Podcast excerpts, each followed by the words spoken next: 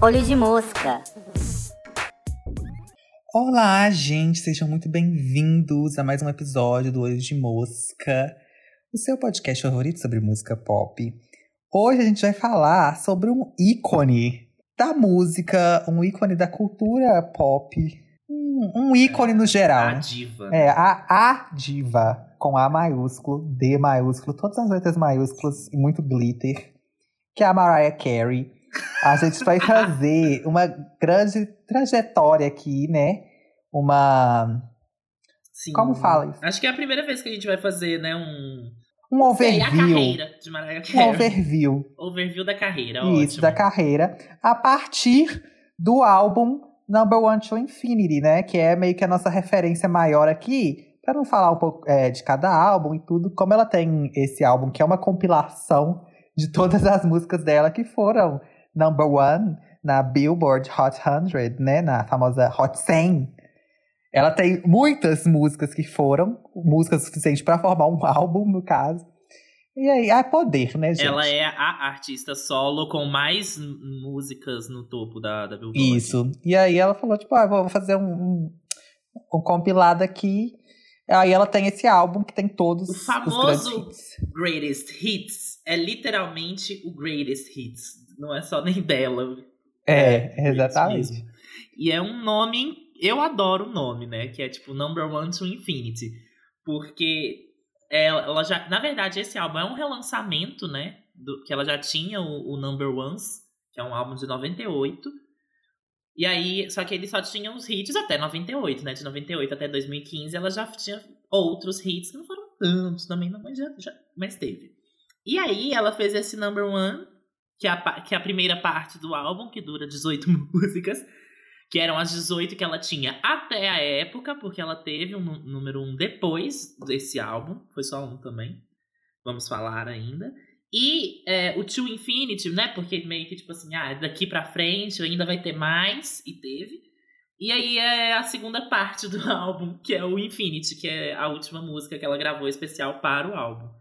E é legal falar que esse álbum ele foi é, um- esse relançamento de 98, mas ele também veio para anunciar a residência dela em Vegas, que tinha o mesmo nome, Number One to Infinity, e ela cantava as mesmas músicas do álbum. Mas vamos começar lá de onde, de onde surgiu Mariah Carey, né?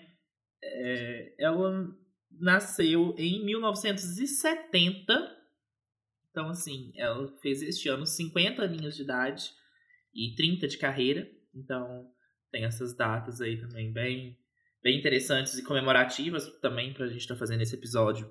Começou já cantando desde pequenininha, muito por influência da mãe dela, que era uma cantora de ópera, uma treinadora também de cantores de ópera. Então ela já, na- já cresceu, já nasceu ali na casa com, com, com isso ao redor. E tem outro ponto aí, da, da- outros dois pontos importantes pra gente falar da infância dela. Um, que é a questão racial do pai dela, né? Que a Mariah, ela é fruto da, do- da problemática. Eu vou usar o termo, porque nos Estados Unidos eu acho que, que faz mais sentido, mas é um termo muito problemático e eu mesmo não concordo, que é a famosa relação interracial, né?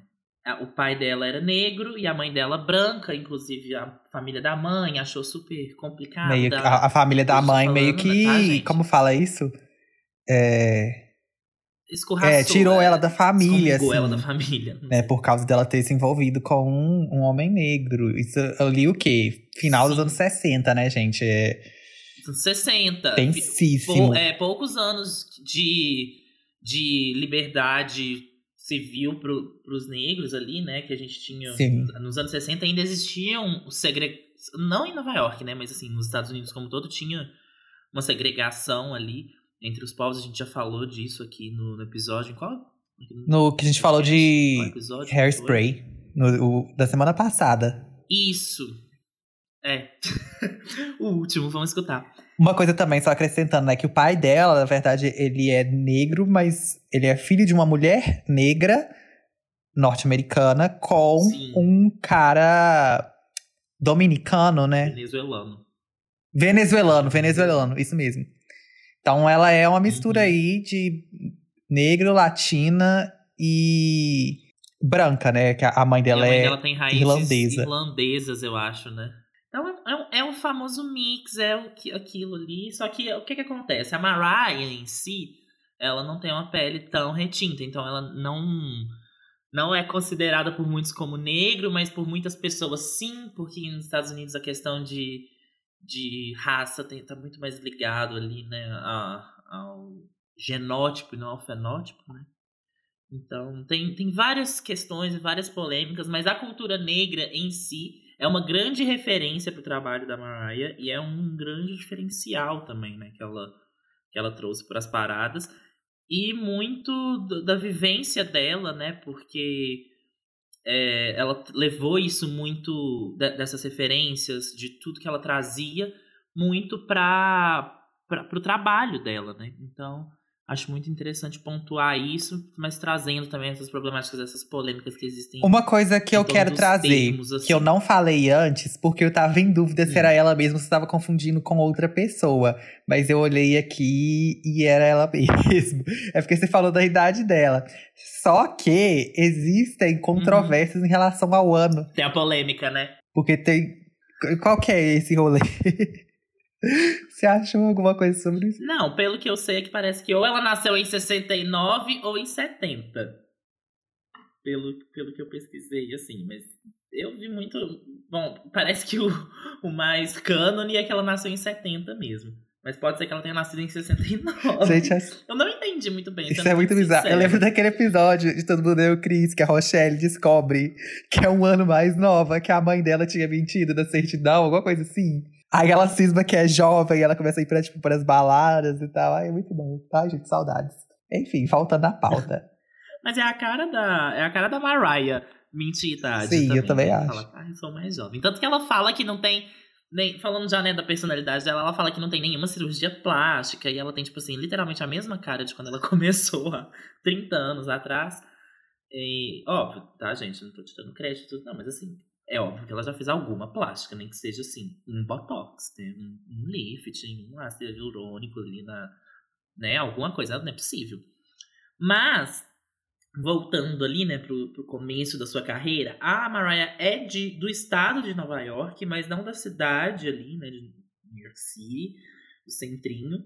Mas ela já começou a cantar ali e tal, e ela, logo que ela já foi é, ficando maior de idade, ela já mudou pra cidade mesmo de Nova York pra tentar a vida. E lá ela morou em apartamento, dividiu apartamento com mais um monte de gente. Começou o rolê de gravar as músicas, de fazer demo, de tentar carreira, bico aqui e ali. Essa coisa bem é, mudar pra cidade grande pra tentar a vida foi, foi, foi o que ela fez.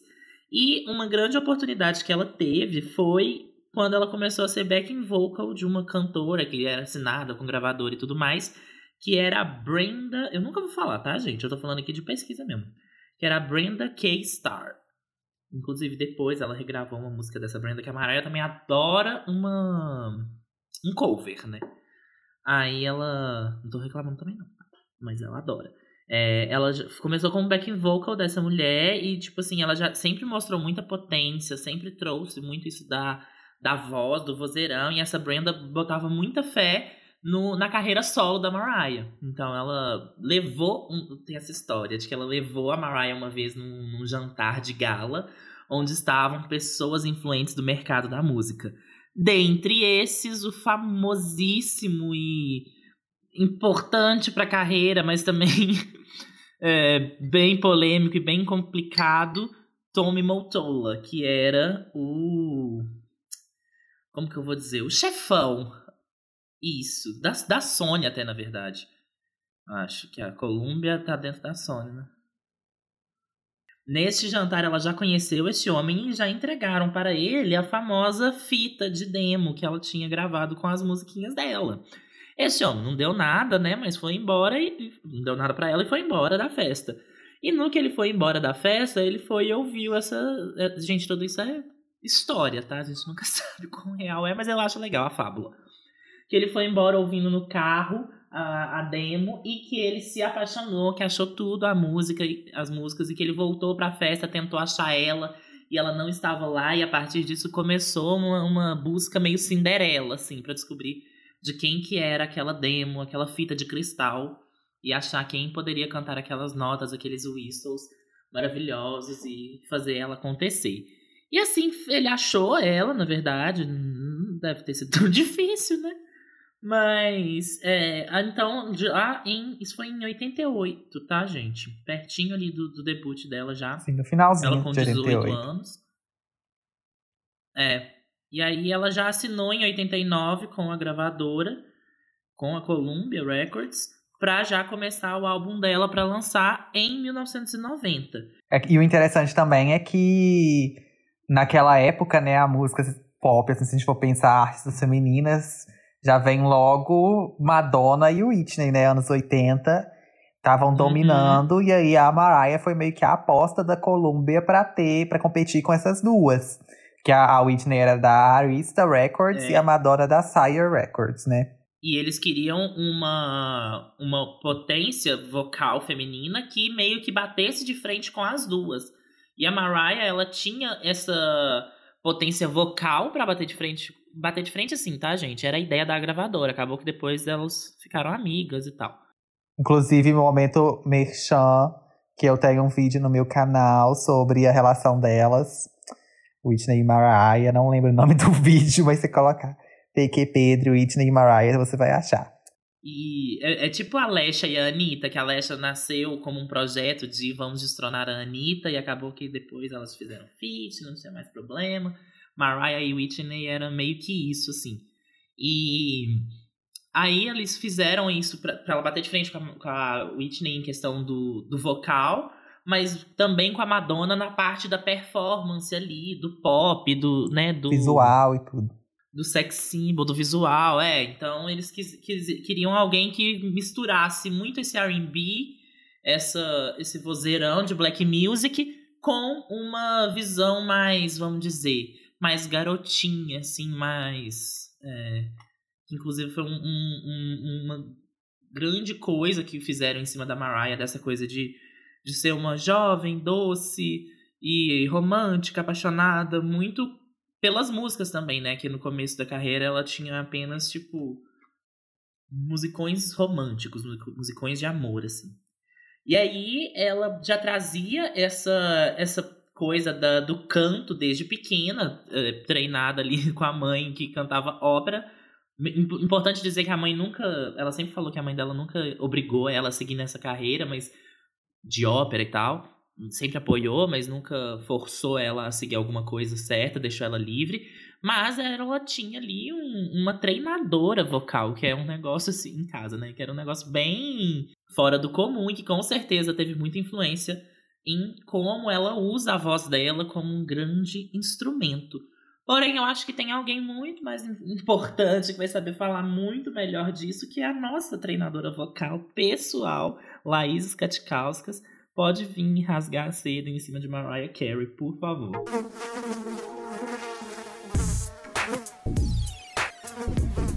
Oi, oi, gente, tudo bem? Aqui é a Laís. Hoje eu vou falar um pouquinho sobre a voz da Mariah Carey. Eu vou realmente tentar falar um pouquinho porque eu anotei três páginas aqui sobre coisas que eu fui estudando e vendo e, enfim, observando sobre a voz dela. Vou tentar ser breve, o máximo que eu conseguir.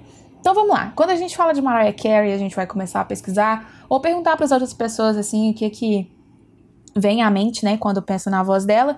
Aparecem três coisas: melisma, whistle e cinco oitavas. São essas três coisas que as pessoas costumam falar mais, porque foi justamente assim, pelo que ela ficou conhecida, né, vocalmente falando.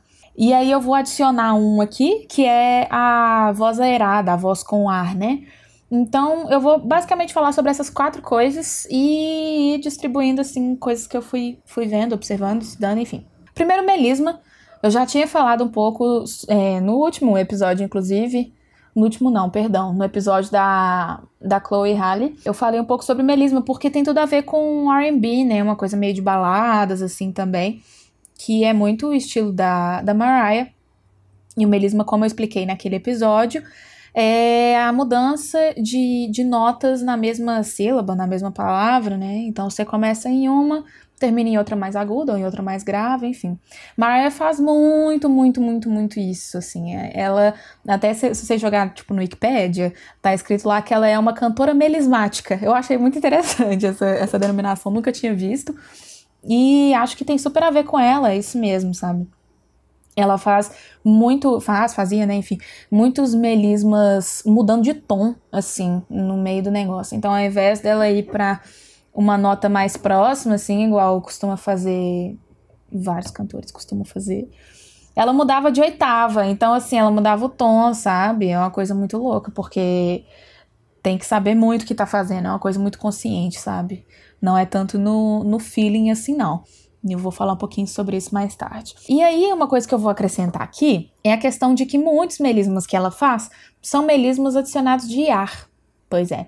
O ar que ela coloca na, na voz dela é um ar diferente que, por exemplo, a Billy coloca na voz dela, né? Na questão da, da Billy, assim, é um, um outro uso do ar, e na da Mariah é para a questão do quê? Da sensualidade. É aquela cara bem do, do R&B e pop anos 2000, que é super ela, né? Eu acho ela, ela a cara dessa época. E traz essa, essa coisa da sensualidade, sabe? Então, por exemplo, na música Touch My Body, que ela começa aquela coisa, né? E você vê que tem esse... Tem muito ar nisso, sabe? E é muito legal porque está sendo recuperado, né? Ultimamente, assim. Principalmente quem faz isso demais da conta é a Ariana Grande. A Ariana Grande é uma grande, uma grande, uma grande pupila da, da Mariah, né? Então, muitas coisas da Ariana vêm muito da Mariah, vários cacoetes que ela tem, inclusive esses do, do muito ar, do melisma, às vezes eu vejo, tipo, desafios no TikTok, que é de fazer as melismas da, da Ariana com aquele arzinho, né? Aquela coisa meio. Esse assim. Que eu fico pensando, gente, será que isso vem da Ariana ou da Mariah, né? Porque até confunde, porque isso veio muito da Mariah, a Ariana pegou pra ela, mas é tudo uma coisa só, assim.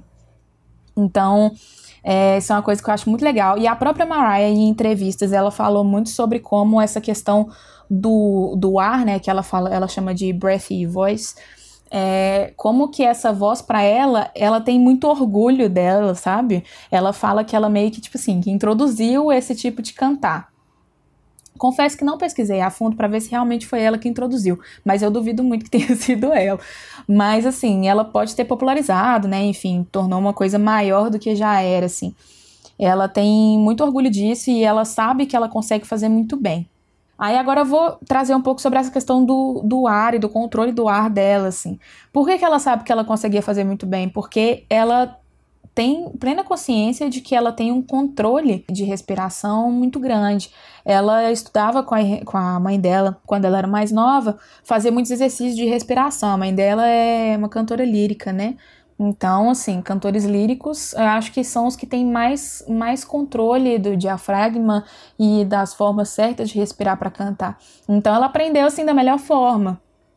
Sabe, ainda que ela não tenha cantado música lírica na vida nem nada, mas ela estava com a mãe dela logo ali. Então, ela tendo esse controle ajudava demais e ajuda ainda, né? É o que eu falei, devo ter falado isso em algum episódio, com certeza, porque é uma coisa que eu falo sempre.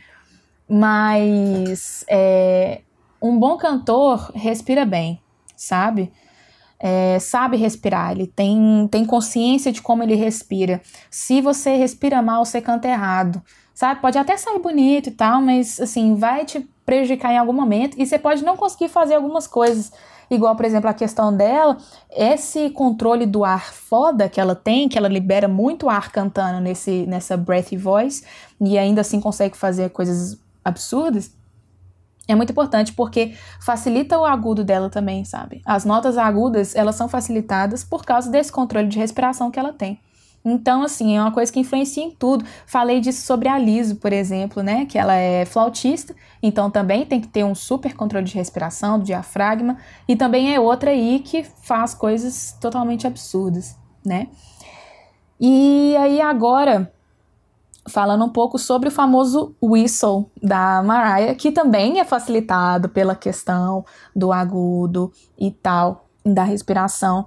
O whistle, para quem não sabe, assim, é aquela forma de se cantar que você praticamente assovia, né? É como se fosse um, um apito.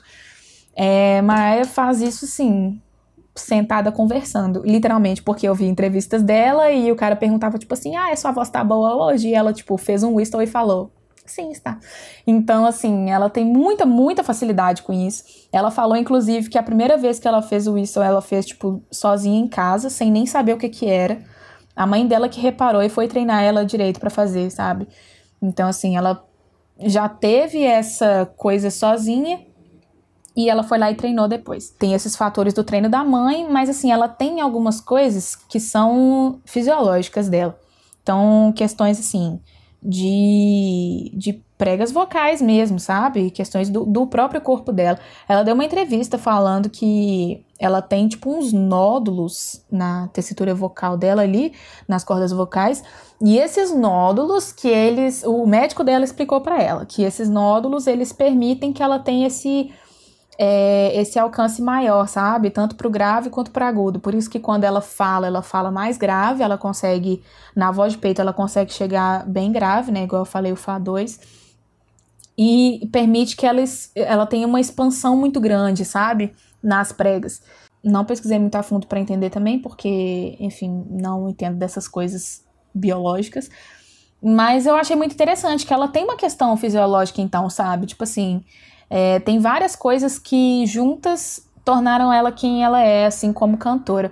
Ela inclusive falou que quando ela tá gripada, tipo, que ela não consegue falar, assim, né, igual eu tô falando aqui normalmente, tá? Ela não consegue falar porque a voz dela some, mas se ela precisar fazer um high note, ela faz, entendeu? Então é como se é quase como se fosse totalmente natural para ela fazer essas notas mais agudas, sabe? Não é sofrido e tudo mais. E aí, falando um pouco sobre grave, aguda, etc., vamos falar sobre essas cinco oitavas dela. Gente, o que, que é isso quando a gente fala, tipo, ah, quantas oitavas você canta? Falando o quê?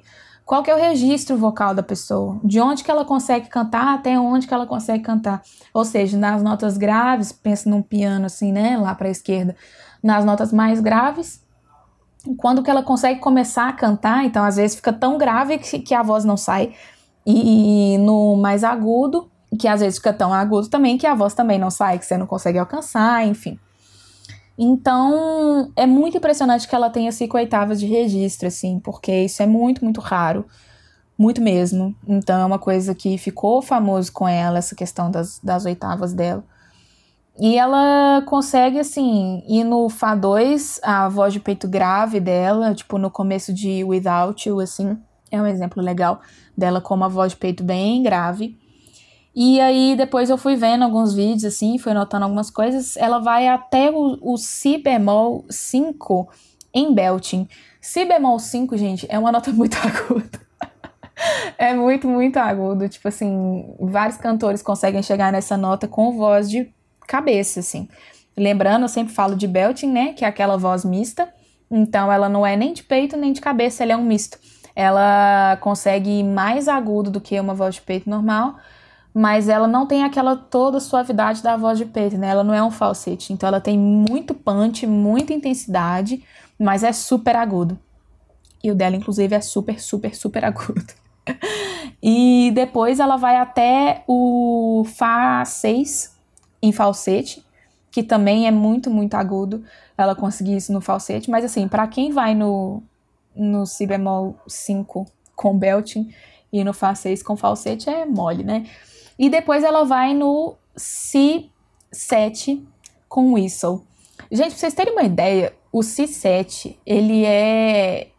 Não, o Si7, né? O Si. O Si é a última nota. Tipo assim, do Ré, Mi, Fá, Sol, Lá, Si. É a última nota. Ou seja, ela já é mais aguda por si só. E ela ainda tá, tipo, na sétima ou oitava do piano, sabe? Isso é muito, muito, muito, muito, muito agudo. E assim, isso é bem notável, né? Porque quando ela faz aqueles whistles, tipo, em emotions e tal. É, naquela parte no final que eu não consegui imitar nem assoviando, é tão agudo que fica descaracterizado, né? Não parece que é uma pessoa que tá cantando, parece, sei lá, alguma coisa riscando ou como se tivesse alterado depois. Ela conseguiu essa, essa nota em Let Go em algumas versões ao vivo de Emotions, o que é mais foda ainda porque ao vivo, sabe?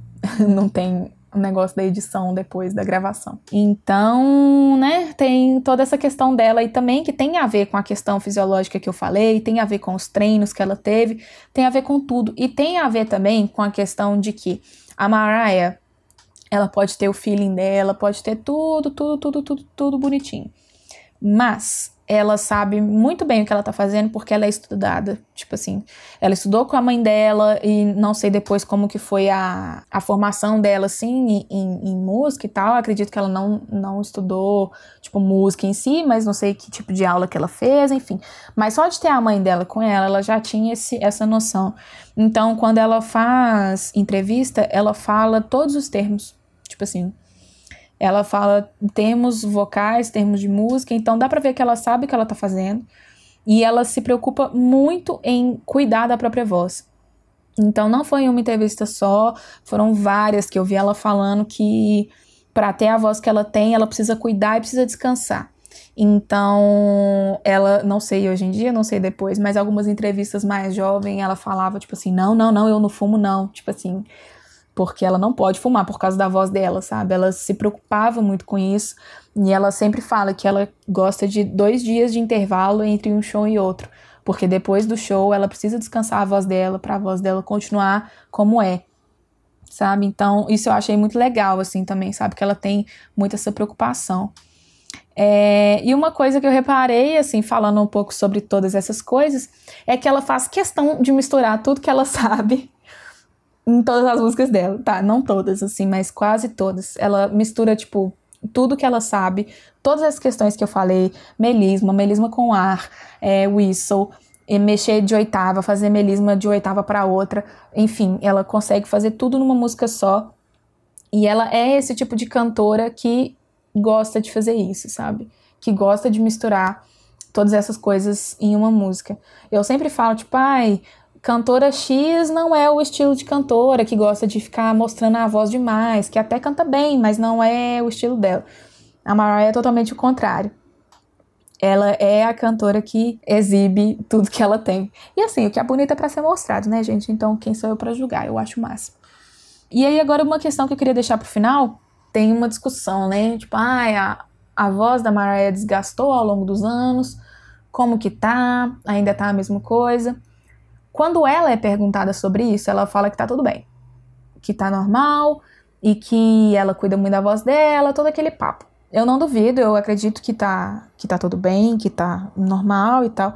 Mas tem alguns fatores que a gente não pode deixar de falar em relação à voz, em relação à voz feminina e em relação a, a, a cantoras grandes divas, assim, que às vezes a gente fica não, sei, assim, eu vejo muitas pessoas falando, tipo, ah, mas é porque desgastou por causa de droga, desgastou porque de não sei o quê.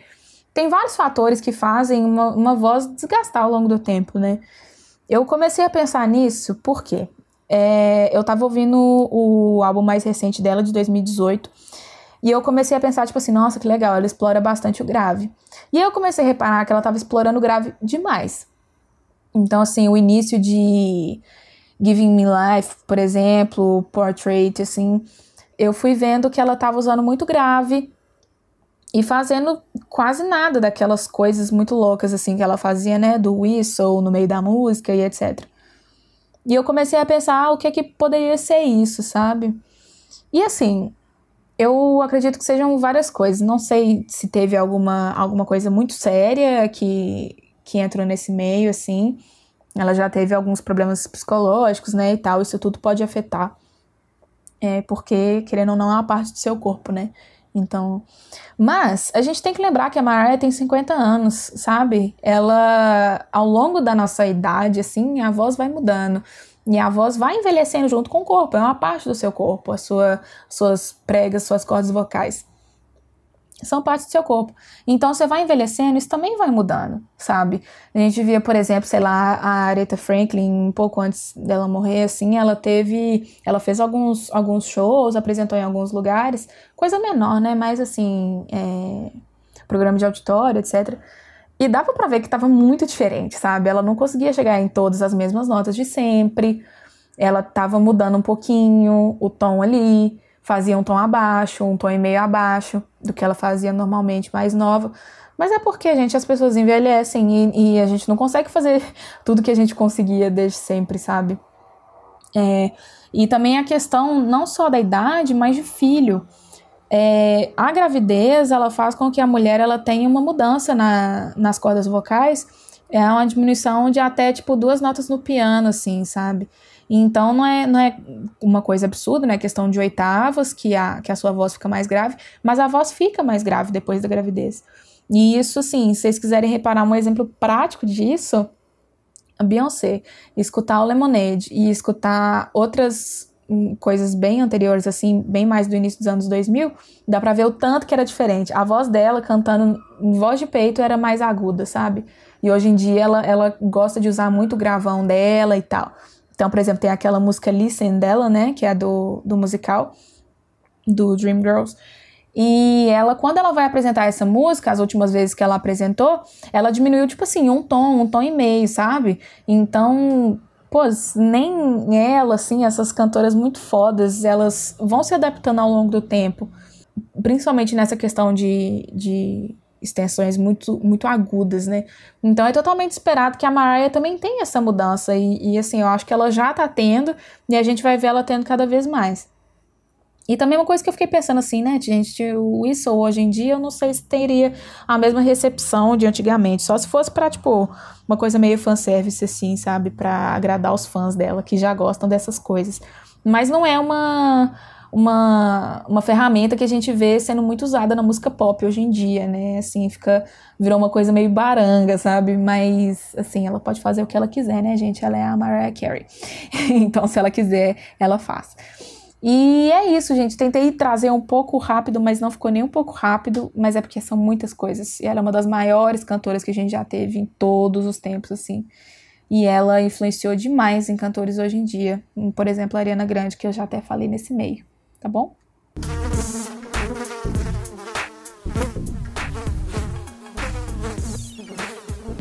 E é isso. Muito obrigado, Laís, por ter comentado aí um pouco pra gente sobre a Mariah Carey, seus vocais absurdos.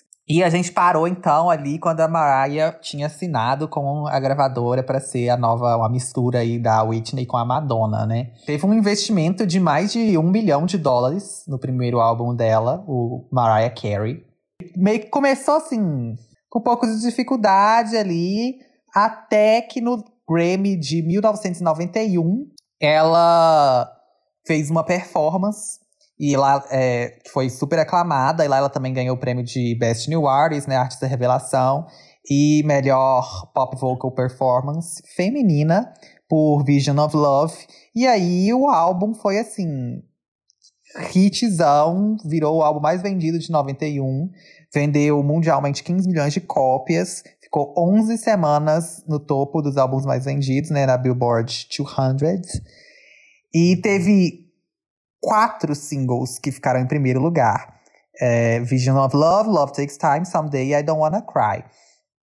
Uma coisa também, voltando um pouquinho na, na infância dela. Fato, isso só tinha sido alcançado antes pelos Jackson 5, Sim. né? Então, demorou aí muito tempo para que isso ocorresse de novo. E, inclusive, é, falando em Jackson 5, vamos escutar o nosso episódio sobre Michael Jackson, onde a gente fala sobre o Thriller, que é bafo, também muito importante esse episódio acho que é, vai conversar bastante com aquele.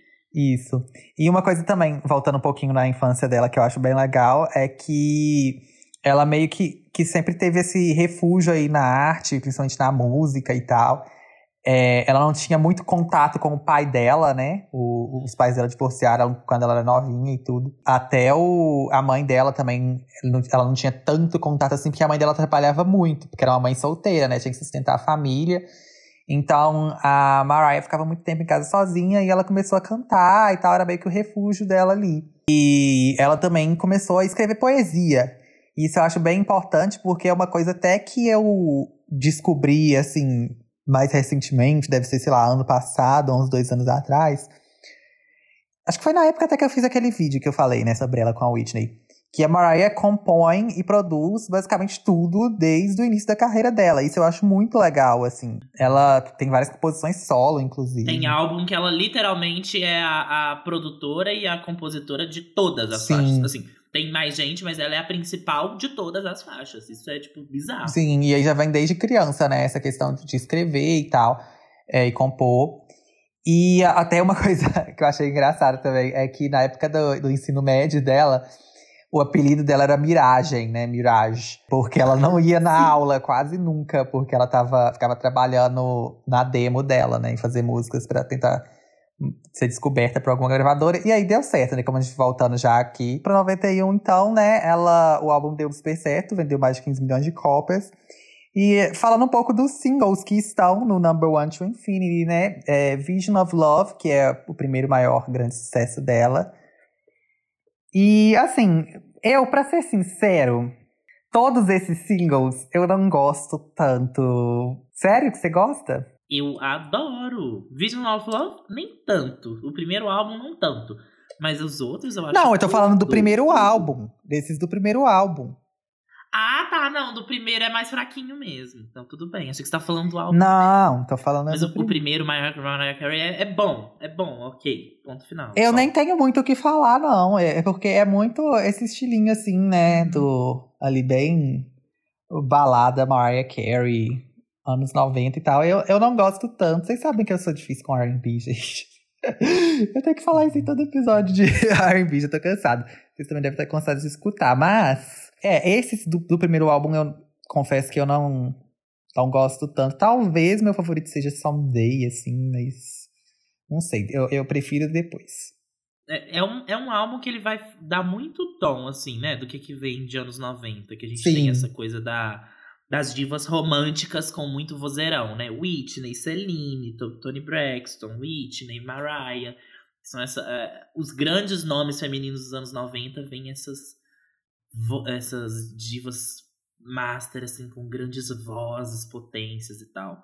É um álbum que eu acho que vem, vem explorar isso, assim, muito bem.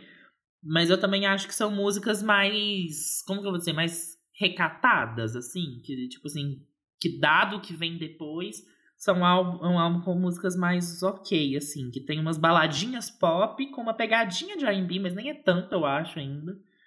E tem um pouquinho de gospel e tal. Eu gosto bastante de Love Takes Time, eu acho que é a minha preferida, assim. Foi o segundo single que também tá, né, no, no Number One to Infinity. E que é aquela música de sofrer com uma champanhe, assim, que eu acho que é bem essências anos 90, bem é, romance, sofrer por romance e tal. Eu acho que é super isso. Mas eu prefiro muito mais o álbum de 91, que ela já engatou ali um depois do outro, que é o Emotions, né? Totalmente. Que já começa com um pop mais animadinho, puxa um pouquinho uma disco, nossa, uma versatilidade maior. E já começa com o primeiro single, que também está, né, no, nessa compilação que a gente está fazendo aqui, a análise, que é a faixa título Emotions. Que aí, meu amor, você quer uma música que mostra vocal? É essa, porque eu não conheço uma pessoa que consegue cantar essa música do jeito que a Mariah canta. Tipo assim, na verdade eu nunca nem vi. Acho que ninguém nunca deve ter nem tentado. Nossa, você nunca viu a Ariana Grande cantando Emotions? Ah, tá. A Ariana tudo bem, a Ariana consegue. Ela no iníciozinho da carreira. Eu lembro que eu, eu amava a Ariana nessa época. E ela postou um cover no YouTube. A época que ela fazia cover no YouTube. Tem lá ainda. Nossa, Depois não, assista. Tudo bem, a Ariana pode. Porque é uma música, gente, que tem um famoso whistle. Que é essa... Whistle, né, é apito em inglês. Uhum. E é mais ou menos você fazer o som de apito com a voz. Então, ela pega e dá uns gritos, mas não são uns gritos é, não tipo, são gritos. normais, são gritos afinados, como se fosse. É porque é uma nota muito é, aguda. e, e, e, sai de um jeito que, tipo assim. Se vocês já escutaram Emotion, vocês sabem do que eu tô falando. Se vocês ainda não escutaram, acaba aqui e vai escutar. Porque é tipo assim, uma música que, que, que explora um vocal que eu nunca, nunca vi outra música pop fazendo dessa forma. Que é ela pegando a voz dela e indo alto, alto, alto, alto, alto, alto, alto, e vai até não poder mais. Sim. E eu acho muito legal porque combina muito com a essência da música, que é essa coisa de você me deixa doidinha, você me deixa sentindo diferentes emoções, e aí ela vai que vai que vai. Então eu amo essa música, é uma das minhas preferidas dela. Não, pra mim também é tipo assim, nossa, talvez a minha preferida dela. Eu amo Emotions. Eu confesso que eu conheci por causa da Ariana, como eu disse. E a versão da Ariana, inclusive, se eu não me engano, assim, nunca li sobre, mas é porque dá pra perceber vendo, né, que tem um tratamentozinho ali e tal. É, apesar que a Ariana consegue sim fazer ao vivo isso, né? Tanto que da época até deu polêmica esse vídeo, o pessoal tava falando que, que ela não conseguia fazer ao vivo, aí ela fez em live e tudo, mostrando. Tem naquela música é, do. Imagine, tem. Imagine, exatamente. Ela faz, e ela, até já fez em, em, performances ao vivo. Apesar que, se eu não me engano, os whistles de Imagine em performance ao vivo são pré-gravados. Eu acho que nenhum ela faz ali na hora. Até porque é isso, é muito difícil de você fazer, exige muita técnica e tal. Quando a pessoa tá no estúdio, você consegue tentar várias vezes. Igual a Kesha também com Praying, né? Que tem aquele agudão. Eu não lembro se chega a ser um whistle em Praying. Uhum. Você lembra? Eu acho que é um whistle, não tenho certeza. Também não sei. Mas que o pessoal às vezes reclama porque ela nunca faz em live aquele, aquele agudo. Mas é porque é isso, quando você tá no estúdio, não é que a pessoa não consegue. Não quer dizer que tem, tipo, autotune ou qualquer coisa assim. Às vezes no estúdio você consegue porque você tá descansado, é, aquece bastante a voz antes, fica um tempão só para fazer essa nota em, em vários takes até você conseguir e tal. Na performance ali na hora, você já tá meio menos fôlego, você tá nervoso até e tal. Então, assim, é outra coisa. É muito mais difícil fazer ao vivo. A Mariah tem performances de emotion ao vivo que são, tipo, fodas pra caralho. Inclusive, no início da carreira dela, né?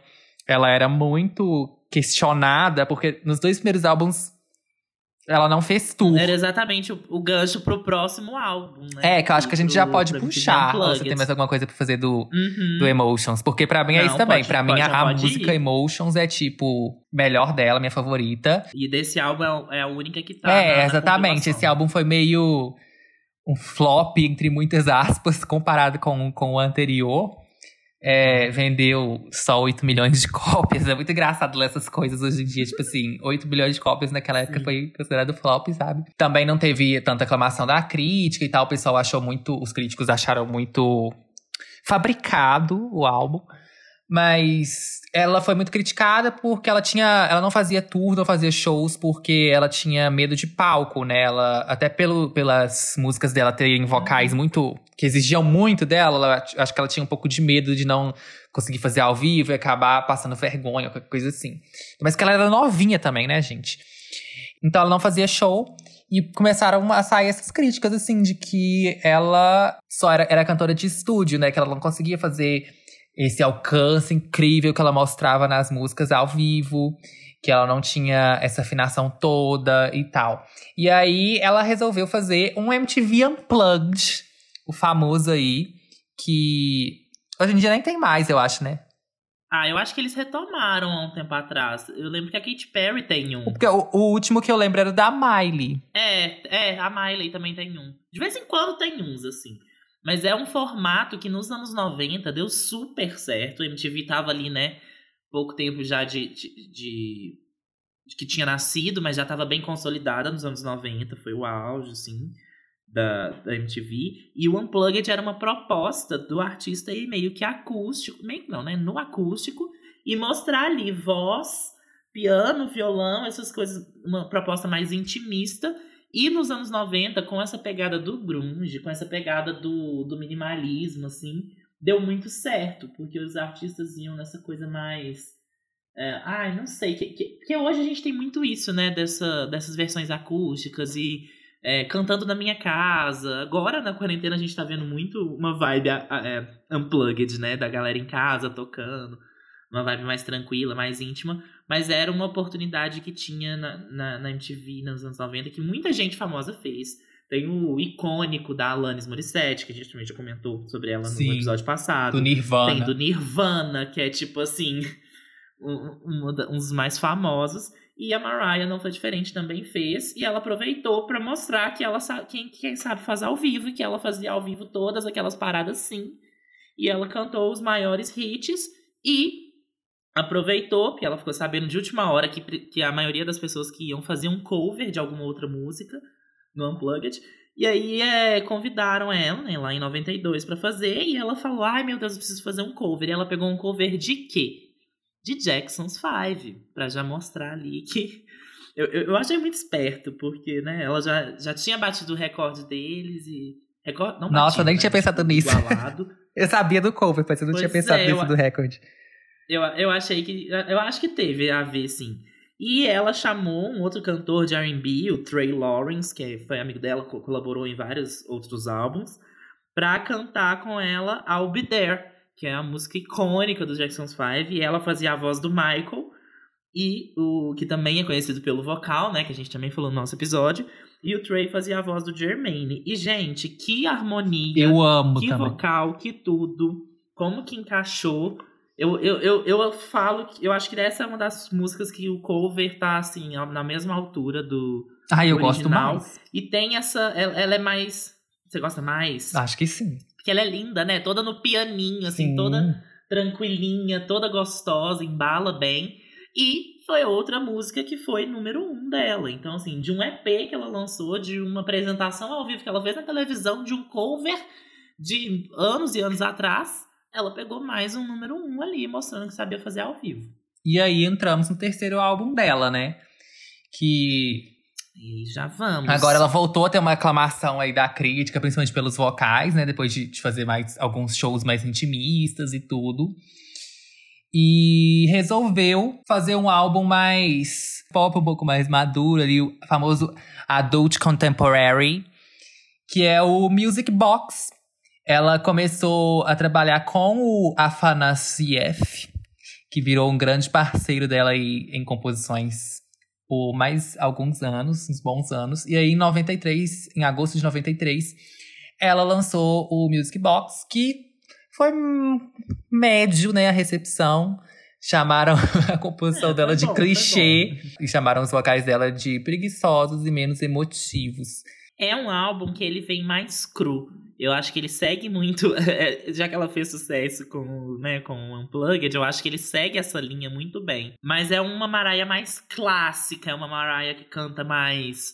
Eu vi uma coisa falando também que ela canta com menos ar no pulmão, assim, que ela só, sabe, tá mais. Tá mais tranquila, não tem tanto vocalzão de gritaria. Tem, porque assim, a Mariah Carey sempre vai ter eu falo gritaria, tá, gente? Mas eu tô falando de belting, como diria a nossa famosíssima Laís. Mas tem, tem menos, tem, mas tem menos. E ela já pega ali uma coisa mais romântica. Eu acho que é o álbum mais romântico dela, até pelo nome, né? Music Box, a carinha dela lá. E é basicamente um álbum de baladas, não tem nenhuma música muito muito pra cima, assim. E vale é, comentar que enquanto este álbum estava sendo feito, ela se apaixonou e ficou noiva. E aí vocês me perguntam de quem, Pedro Augusto? Isso é importante? Eu digo, isso é muito importante, que vai ditar todo o resto da carreira dela. Porque ela se apaixonou e ficou noiva e se casou de com quem? Tommy Moltola, o famoso chefão da Sony que, que descobriu, é, entre muitas e muitas aspas, ela, mas que fez o contrato com ela. É nesse álbum meio que tem muitas músicas dedicadas, assim, que as pessoas falam que era para ele e tal.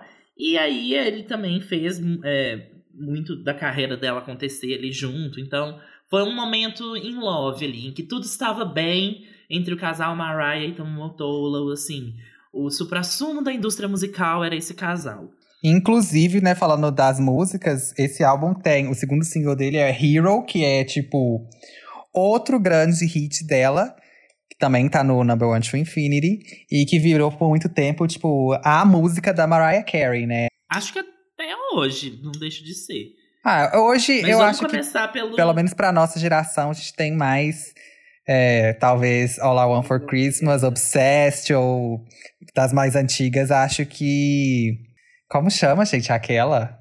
We Belong Together. É, We Belong Together. Eu acho que, que, pelo menos pra mim, é as que, as que eu penso mais, assim. Mas É. Hero também é boa. Touch eu My gosto. Body, pra mim, é, é a, a que eu conheci ela, inclusive, trazendo aqui de, de curiosidade. Eu conheci ela com Touch My Body. E esse foi também o álbum mais vendido da carreira dela, né? E um dos mais vendidos da história. 28 milhões de cópias no mundo. A crítica não gostou tanto, mas de público ela tava ali entregando. E entregou mais três hits número um. A gente tem aqui três músicas que, que participaram dessa coletânea do, do number one, que é Dream Lover, Hero, que o Pedro já comentou um pouco, e Without You. Falando de Dream Lover, o que acontece? Eu gosto de Dream Lover, mas eu tenho uma coisa que eu acho ela muito parecida com Heartbreaker, lá do, do Rainbow, que também a gente ainda vai falar. Eu realmente acho que a melodia do refrão é assim super parecidinha. E eu amo Heartbreaker, então eu tendo a não gostar muito de Dream Lover. Só que não é como se fosse uma música ruim. Eu acho legal, eu acho boa. E ela é bem assim, que era um amorzinho, meio Visions of Love, de letra. A melodiazinha gostosa, tem menos os melismas ali. É uma música levinha. Então eu acho que ela é candidata a delicinha, mas não é a minha delicinha. Eu acho ela boa, ok. Então, dessas para mim, olha, a única que eu gosto, falando bem sinceramente, é, é a Hero mesmo. Eu, eu acho. Assim, Hero, se você não conhece Hero, gente, dá o play que você vai lembrar qual música que é, que é impossível você já não ter ouvido essa música na sua É, vida. Todo mundo conhece. É, eu todo acho que é mais por conhece. essa, essa coisa meio nostálgica, assim, que ela traz e tal. Nem sei da onde eu conheço essa música. Sei que é uma dessas músicas que, assim, que você só conhece. E. São. são é. Ah, as outras. Qual que é a outra além de Dream Lover? Então, tem Dream Lover, Hero, que é tudo também. E é a minha balada preferida dela. Pela, até pela letra, eu acho a letra linda. Essa coisa de encontrar seu herói interior e tudo mais. Tem Without You, que é um cover de uma Isso, essa que eu tô é uma querendo lembrar. banda um grupo, como é que é? Do Badfinger.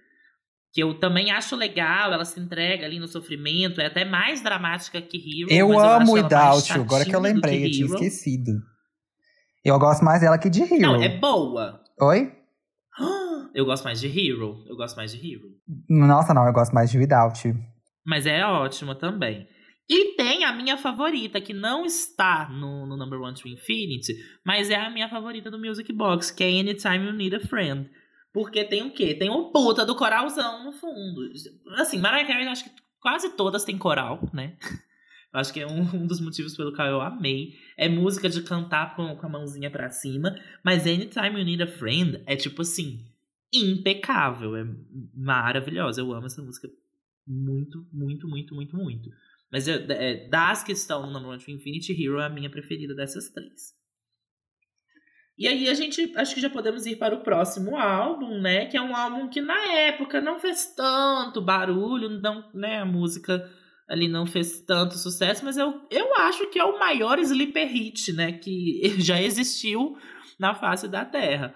Porque é. Estamos falando do quê? Do Merry Christmas, de 94, que é um álbum natalino que ela lançou ali. É o álbum natalino mais vendido da história, importante dizer. Sim. Só que é um álbum que na época não fez tanto barulho. Mas o que, que a gente tem nesse álbum, gente? De 94, de 26 anos atrás. A famosíssima, o tema de Natal do pop, All I Want for Christmas Is You. E ela, essa música foi pegar o número 1 dela na Billboard em 2019, gente, ano passado. Então, assim, demorou literalmente 25 anos pra essa música pegar o número 1. E eu, mas todo, todo Natal ela sobe muito, né? Mas assim, é, é, é uma música icônica, tem é, vários remixes, tem até um remix com o Justin Bieber, não tem? Tem, tem com Justin. E, e assim, é um, um- o grande ícone, né? Acaba que hoje em dia as pessoas mais novas conhecem a Mariah Carey por, é, talvez só por essa música. Mas na época foi tipo, ok. Já foi tema do especial de Natal de Big Time Rush com a Miranda Cosgrove, que eles cantam tudo. É, tem que representar, gente, a minha Em geração Glee também. de Nickelodeon, yes. É, mas o que eu ia falar é que você comentou sobre ela ser pegado number one, né? Só no ano passado. Uhum. E eu acho isso muito interessante, porque tem muito a ver com essa mudança da indústria mesmo, né? De passar dessa pra, pra era dos streaming, sair dessa era de vendas. Porque o que, que acontece? All I Want for Christmas Is You é uma música que meio que. Desde aquela época, ok, que não foi tanto sucesso assim o álbum e tal, mas desde aquela época, acredito eu, que ela já foi considerada meio que um, um clássico natalino, assim. Tanto que foi voltando todo ano, até hoje sempre volta, sempre em filmes, séries, enfim. é isso, é uma música que meio que todo mundo conhece, sempre toca nas lojas, porque é uma música mais popzinha. É uma das únicas músicas, tipo, clássicos natalinos que são contemporâneas, né? Então ela tem essa pegada mais pop, meio mais que a gente ouve atualmente, então, né, fez muito sucesso. Mas o que que acontece? É uma música de Natal. Então, se a gente tá falando, por exemplo, na época de CDs físicos, né? A pessoa comprou ali em 94 o Merry Christmas da Mariah Carey. Quando for o Natal de 95, de 96, de 97, ela não vai comprar de novo. Ela só vai colocar o CD ali. Então a música não vai ter esse impulso de venda para subir nos charts. Quando passou para a era digital, iTunes, não sei o quê, quem comprou em 2006 All I Want for Christmas Is You já tem salvo ali no, na conta do iTunes, né, no iPhone, no iPod, enfim, a música para o Natal de 2007, 2008, 2009, 2010, enfim. Então a pessoa não vai ficar recomprando. Era meio que uma música que todo mundo tinha. E a única coisa que iria impactar ela subir nos charts seria rádio, né? Mas que não, não tem. Rádio sozinho não leva uma coisa. E aí, porque as vendas é isso. Ela nunca foi muito forte em venda, porque todo mundo ia sempre comprando quando era na época do Natal e comprava para sempre.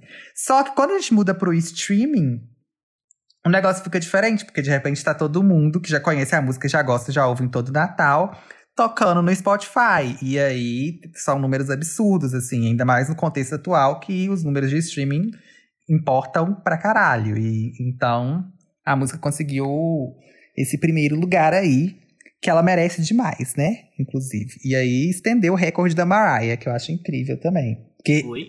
é interessante, você falou 2019, mas ela continua no primeiro na virada desse ano. Então a Mariah tem um, um single em, no topo da Billboard por tipo três décadas, né? Ou quatro, na verdade. Anos 90, Quatro. é. anos 2000, anos 2010, 2020.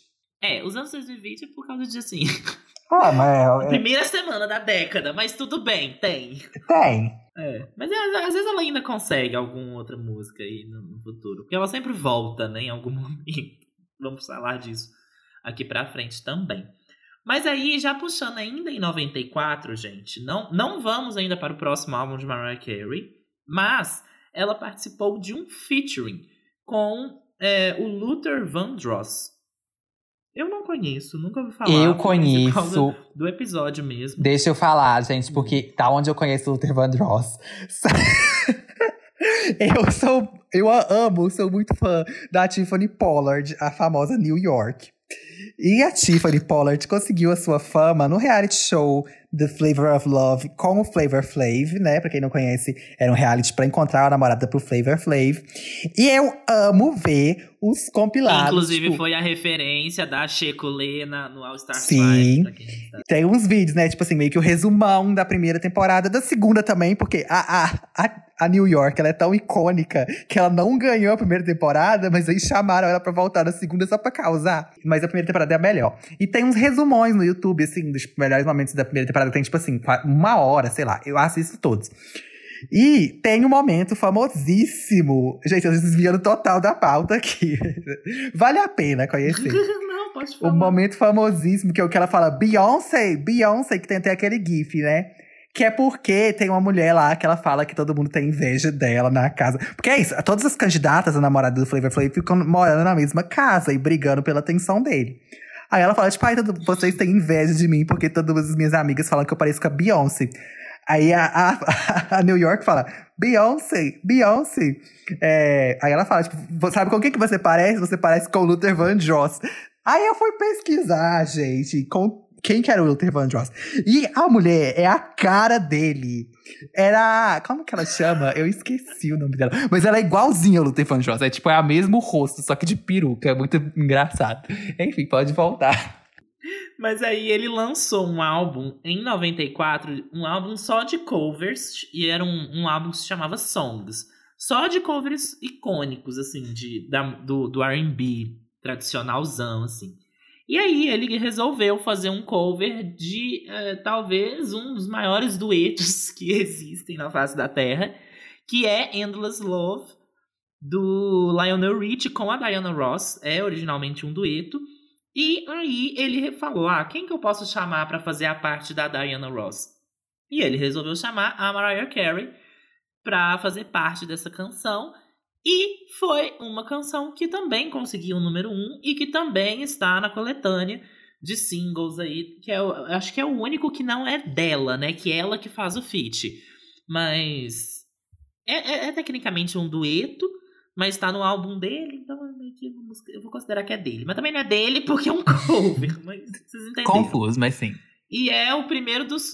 Na verdade, o primeiro não, é o segundo cover já, né? Que tá aí no álbum. Porque o primeiro é o Without You, esse é o segundo, mas é. Without You eu acho que ninguém conhece, é a anterior, assim, não é tão famosa. Mas essa daqui, a, a famosa já era. A, a, famosa não.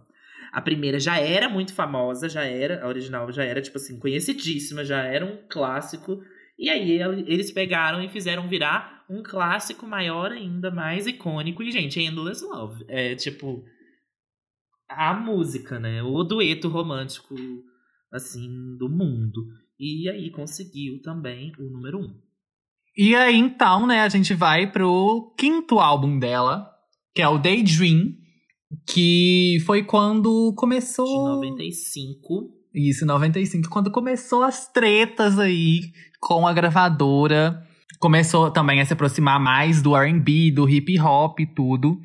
Foi o álbum dela mais aclamado pela crítica. E o primeiro single, o lead single dele, né, foi Fantasy que também foi o primeiro single de uma artista feminina a debutar em primeiro lugar na Billboard, que hoje também é uma coisa mais comum, assim, eu acho, né? Por causa do negócio do buzz, YouTube, clipe, não sei o quê. Mas naquela época eram feitos e tanto. E depois, o segundo single, One Sweet Day, era uma colaboração, né? Um feat com um grupo de R&B Boys to Men, que bateu o recorde de música por mais tempo no topo da Billboard. Foi 16 semanas. E se eu não me engano, foi só batida recentemente com o Old Town Road, né? Ou ele não bateu? Old Town Road. Bateu, né? Bateu. Eu lembro que eles até fizeram bateu, um vídeo foi, zoando. Foi igualado com Despacito. Despacito ficou em 16, mas não conseguiu ficar 17. E Old Town Road, se eu não me engano, ficou 18. Pois é. Foi o álbum que é, ele deu muito certo, foi super conhecido e tal, vendeu muito, crítica gostou, mas a Mariah não estava muito feliz com o direcionamento criativo que estava sendo tomado ali. É, já é um álbum que ela que ela compõe bastante, que ela produz bastante, mas ela queria que tivesse mais um pé no hip hop, porque era uma coisa, ela, né, era do estado de Nova York, tipo, passou bastante tempo, né, da, vamos dizer, adolescência barra começo da idade adulta lá em Nova York, então ela acompanhava a cena do nascimento ali do hip hop nos anos 90 de perto, e ela vivia muito isso, e ela gostava muito, e ela já chegou falando, não, nesse novo álbum eu já quero começar cantando em cima de uma base de rap, de, de, com, em cima de um sample, de uma música e tal, e eles começaram a podar ela. E aí, o que que acontece? Tanto ela começou a brigar com a gravadora porque estava podando ela, mas brigar com a gravadora era também brigar com o seu marido. E o Tom nesse, nessa época começou a se to tornar ali, se mostrar, né, na verdade, um marido bem abusivo que controlava muito a carreira e a vida dela, porque era meio que tipo, ele era o chefe e o marido dela, então criava ali uma, uma relação bem complicadinha e se desgastou tudo no decorrer da gravação desse álbum.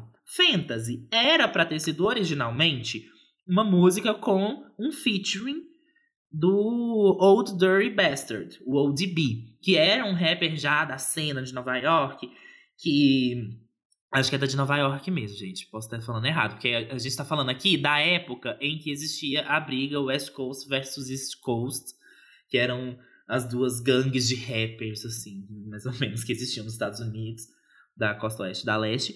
Então, posso se eu estiver falando não, que ele, é ele, Nova é, York. Ele era de Nova era. York, Estou falando um grande. Era, né? Mas então tá bom. E aí, é, ela queria que fosse com ele. A música é em cima de uma, um sample de hip hop da música Genius of Love, do Tom Down Club. E ela já queria chegar com ele. E ele é Old Dirty Bastard. Esse é o nome do, do, do artista. E ela, com essa pegada super angelical, super romântica, super garotinha que ela vinha, chegar com uma música dessa.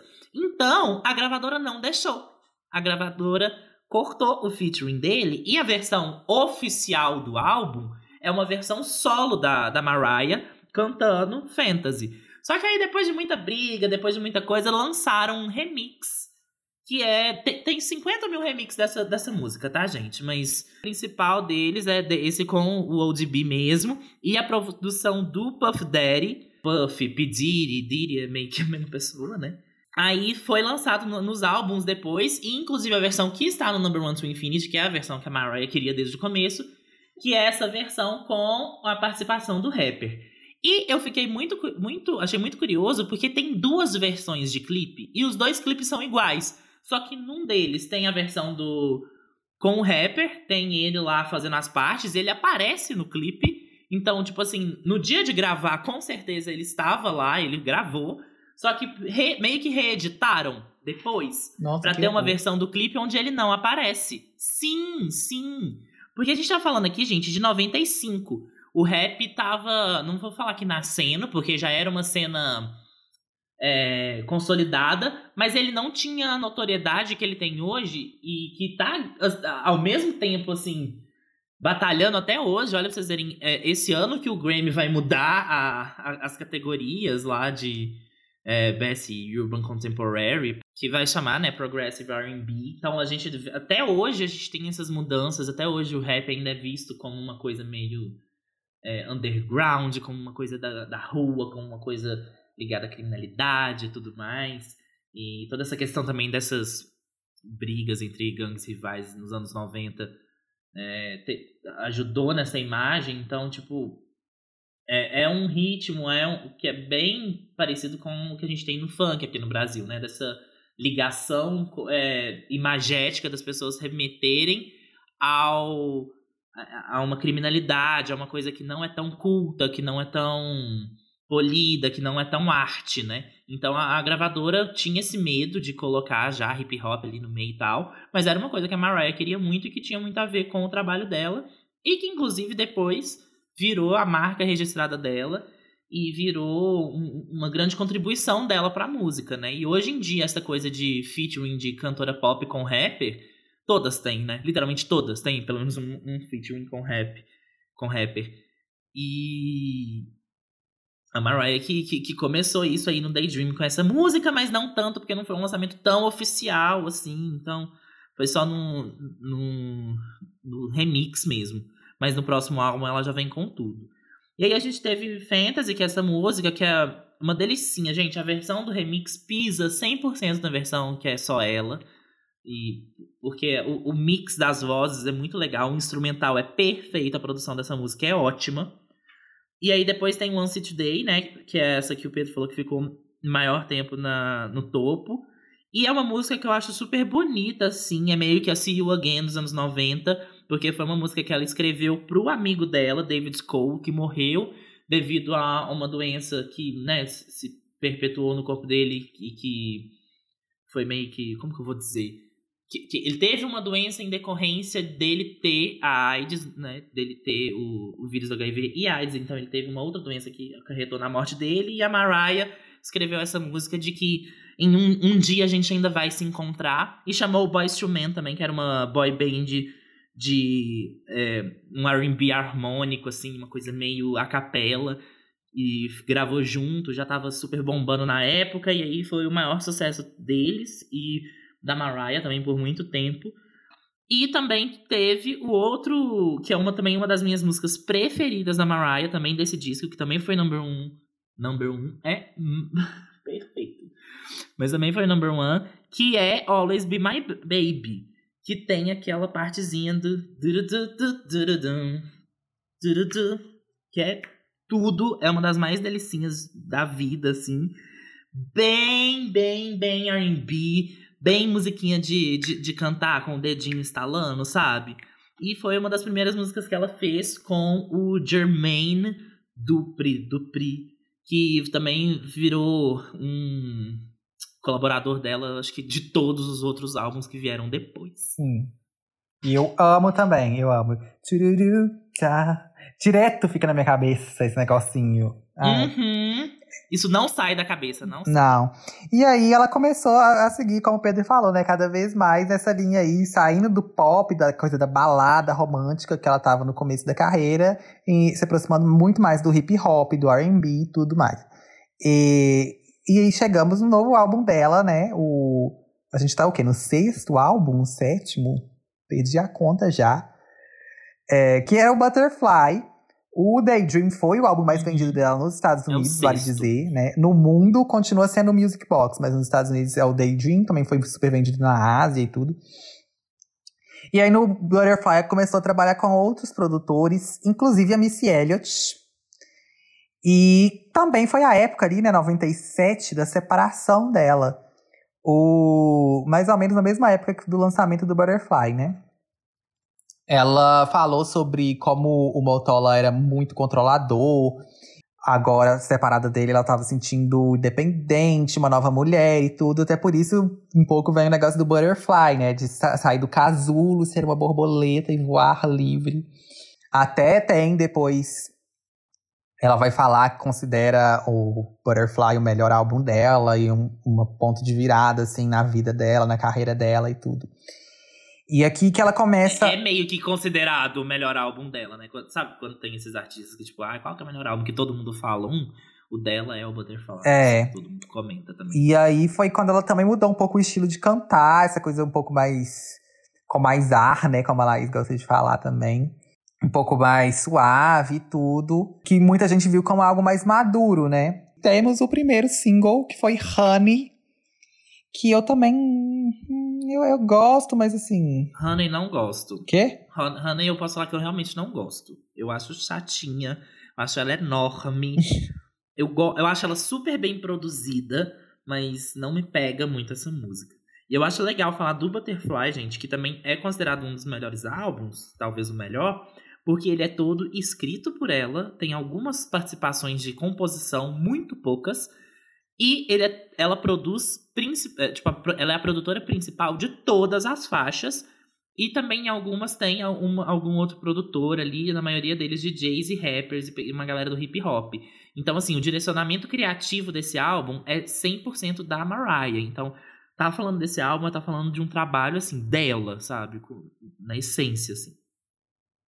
Sim, e comercialmente não teve é, tanto sucesso quanto o Music Box e o Daydream, mas ele foi muito bem recebido, principalmente nessa questão da maturidade, né? Tanto na questão vocal quanto de letra, é, foram vistas como letras mais maduras, largou um pouco o trabalho anterior e tal. Teve uma mudança que foi vista como muito positiva e uma evolução mesmo na carreira, né? Isso é sempre bem legal, quando a artista muda o som e é bem recebido e se encontra, né?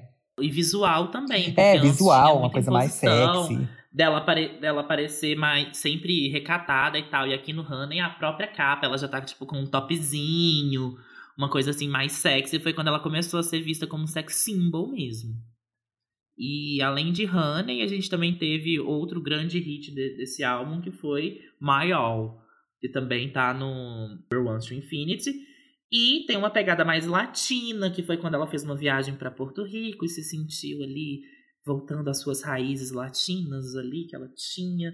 E é mais românticazinha, mais íntima. É um bada, ba- ai, baladão que do nada vem aquela, aquele vozeirão. I give my all. Que, que ela joga lá pra cima, que eu acho super bonita. E é ma- mais romântica, assim. E uma música que não está no Number One to Infinity, mas eu amo, pra mim é uma das melhores também, a melhor desse álbum, que é Butterfly. Breguíssima, essa coisa de spread your wings and learn to fly, fly butterfly, essa coisa bem Luna também pra quem gosta. É, eu acho tudo, Butterfly é uma das melhores músicas da Mariah. Representa muito ela. Isso, e aí depois então, né, ela terminou a, a tour aí da Butterfly e começou a trabalhar no projeto Glitter. Não, amiga, você tá doida? Você pulou dois álbuns. Tem o Number Ones, de 98, que é onde tem... Sim, a- mas ela começou a trabalhar no Glitter antes. Ah, tá. Mas antes do Rainbow? É. Porque o Glitter foi meio que engavetado. Ela começou a trabalhar no, no projeto do Glitter, que seria tipo um, um filme assim e tal, e aí acho que teria uma trilha também. Enfim, eu sei que acabou sendo engavetado esse projeto, e aí ela começou a trabalhar no outro álbum, né? Enquanto isso, ela também estava fazendo músicas para filmes, o filme do Grinch, Homens de Preto, e a gravadora começou a insistir para ela fazer uma coletânea de hits. E aí que ela lançou, então, o primeiro Number Ones, né, de 98 aí, que depois foi esse relançamento que é o Number One to Infinity. E aqui a gente tem também um cover de I Still Believe, que é da Brenda K. Starr, vocês lembram lá do, do início, né, que ajudou a carreira da Mariah, e que eu amo também essa. Eu acho, nossa, tudo, tudo. E temos o dueto icônico com a Whitney Houston, né? Um, um, momento, um cultural reset, de fato, assim, que foi When You Believe pra trilha de Príncipe do Egito, né? De 98 também. Que ganhou o Oscar de melhor, melhor música pra, pra filme, né? Sim, Original. e que as performances ao vivo são incríveis. Aí, tudo. E ela já tava querendo sair da Sony, tava com só mais um álbum no contrato ali, né? É, até porque também trabalhando pro ex-marido, né? Devia ser tenso. Já tinha também as questões criativas e tudo, que ela tava tendo conflitos. E ele já estava ficando com uma outra garota, né? O Tommy Motola já estava saindo com uma outra garota que hoje em dia a gente conhece como Jennifer Lopes. Amo! E daí surge o grande bafão entre as duas, porque a, a Jennifer meio que foi a próxima esposa do Tommy Motola. E tem toda uma coisa de que muitas músicas que eram da Mariah, que a Mariah tinha composto, ele pegou e jogou pra ela, pra, pra Jennifer. E é por isso que a Mariah Carey Não conhece ela. A, a Jennifer Lopes. Não conhece ela, Não, é, não nem que odeia, conhece não conhece. Quem é. Não, I don't know her. É, eu- Aula de mas eu acho legal que a, que a. Jennifer Lopes sempre mostra um respeito, assim, com a, com a Mariah. Até porque tem que se Sim, colocar no sim. seu lugar, né, gente? Pelo amor de Deus. Mas aí a Mariah fez em três meses, que é o desespero, né, gente, pra, pra completar o contrato. Fez o álbum em três meses, em 99, que é o Rainbow, também com novos produtores aí. É o primeiro álbum dela que não tem é, nenhum trabalho com o Afanasief, que eu falei lá mais cedo. E o lead single desse álbum é Heartbreaker com o Jay-Z, que eu não gosto tanto, eu acho super esquecível essa música. É a minha música preferida da Mariah. Ai, É gente. literalmente a minha preferida. Fica na cabeça horrores. Como assim? O Rainbow é meu álbum preferido. Eu adoro. Nossa, Pedro, eu achei assim uma- um sacrilégio você falar isso. Desculpa. Tudo bem. Nossa, mas assim, o Rainbow, ela já. é, Esse foi o que, que ela realmente inventou o featuring com os rappers, assim, porque tem vários, tem Jay-Z, Usher, Missy Elliott, Snoop Dogg. Então, assim, ela pegou a galera, principalmente ali a galera de Nova York mesmo, que tá, já tava bombando, 99 já tava ali um, uma cena do rap mais, um pouquinho mais respeitada, já tá- tinha crescido mais, e o Jay-Z ali já né, topo da do topo assim, o, o, o rapper, assim, vamos dizer, da época. E aí ela já fez o featuring com ele de lead single, foi o primeiro lead single que ela lançou, que era de parceria, né? E foi essa, Heartbreaker, que eu acho uma delicinha, eu acho uma delícia o refrão. É uma puta melodia, zona que fica na cabeça. E eu acho que entrega tudo. Tem vocalzão. Ela faz umas notas super altas tem parceria de sucesso, tem harmonia, onde um entra, onde o outro entra, tem clipezão que é icônico, que é super sexy, e eu acho que marca muito essa fase da carreira dela de, de entrar no hip hop, de trazer um R&B mais mais softzinho e misturar isso com elementos de rap. Eu acho muito icônico isso e é uma, é uma coisa que a gente viu se repetindo várias, várias vezes depois.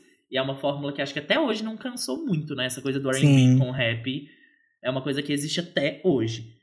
E também tivemos outra outra música desse álbum que foi é, Number One, que entrou pro, pra, pra, pra essa coletânea que a gente tá falando, que é um outro cover, dessa vez o que ela fez do Phil Collins, que é um, um britânico, né? Eu não sei se ele é britânico ou irlandês, mas tudo bem ali, da, da- das ilhas.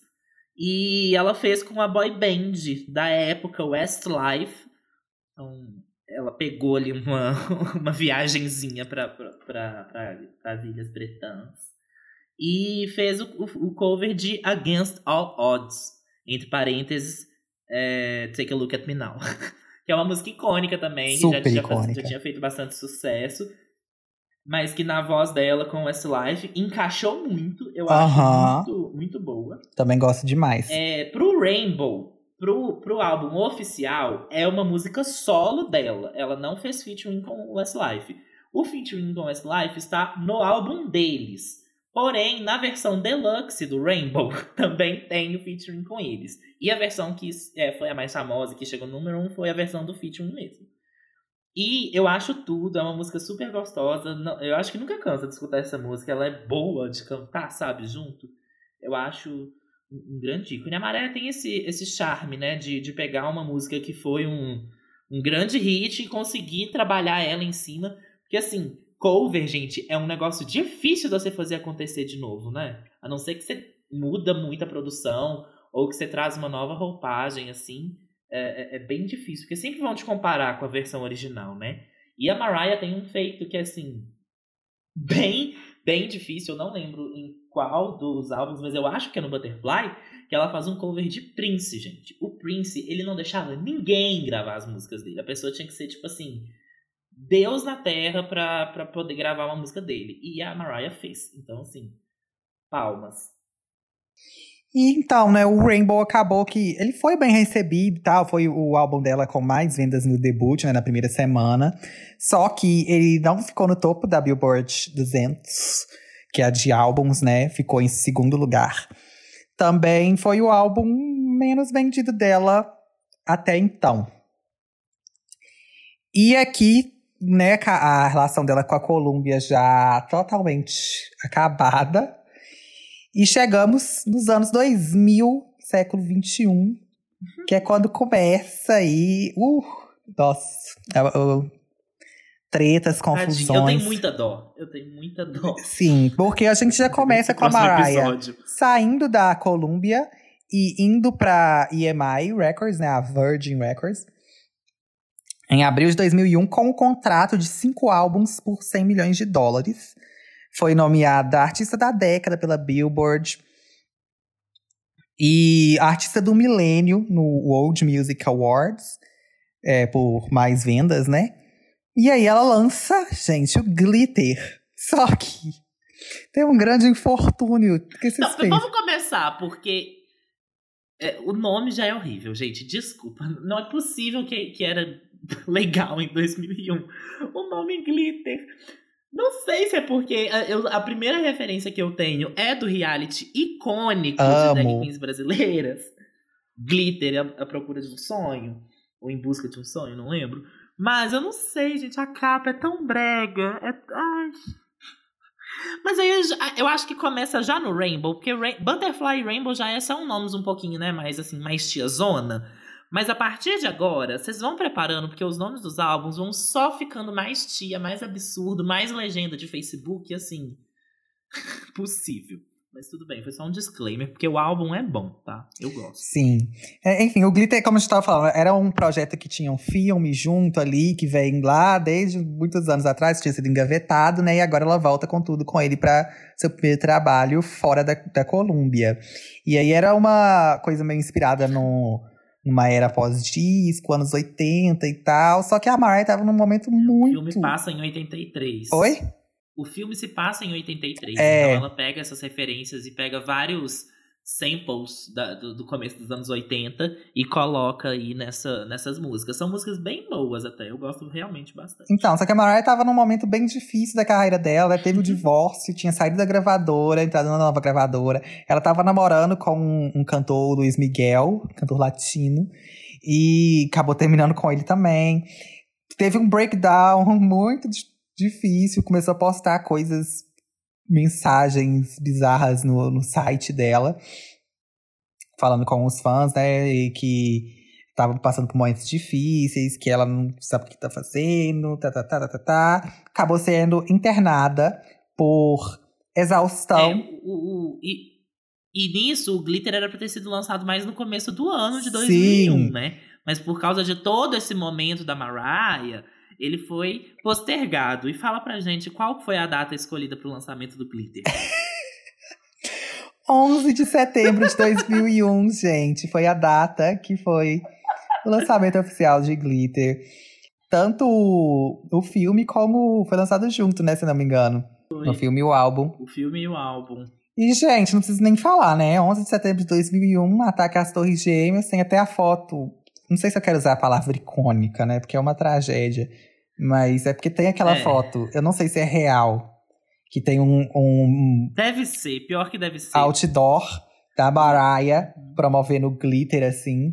E aí, no fundo, tem as Torres Gêmeas caindo. Nossa, sério, é uma tristeza isso. E aí foi um grande flop na carreira dela. Gente, imagina, imagina. É o momento que você tá mal, que, que é o momento que você pode virar tudo, que é o, que você tá fazendo um projeto super audacioso, que é um filme. E, e vale lembrar que o- a, a Mariah estrela o filme. Ela é a atriz principal do filme.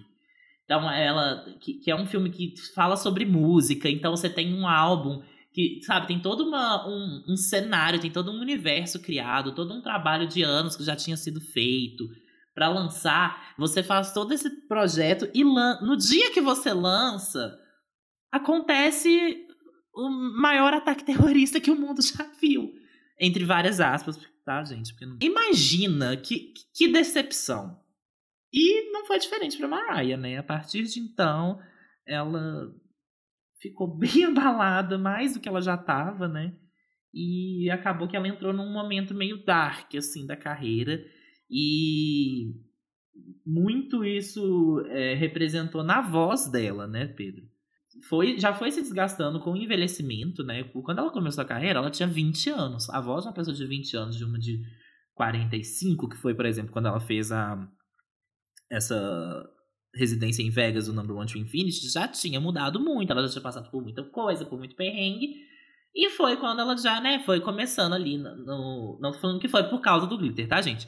Mas por causa dessa sucessão de acontecimentos, que ela foi ficando mais, entre várias aspas, é, incapacitada de fazer os shows. Então ela começou a fazer umas performances meio duvidosas, com umas danças meio sem energia.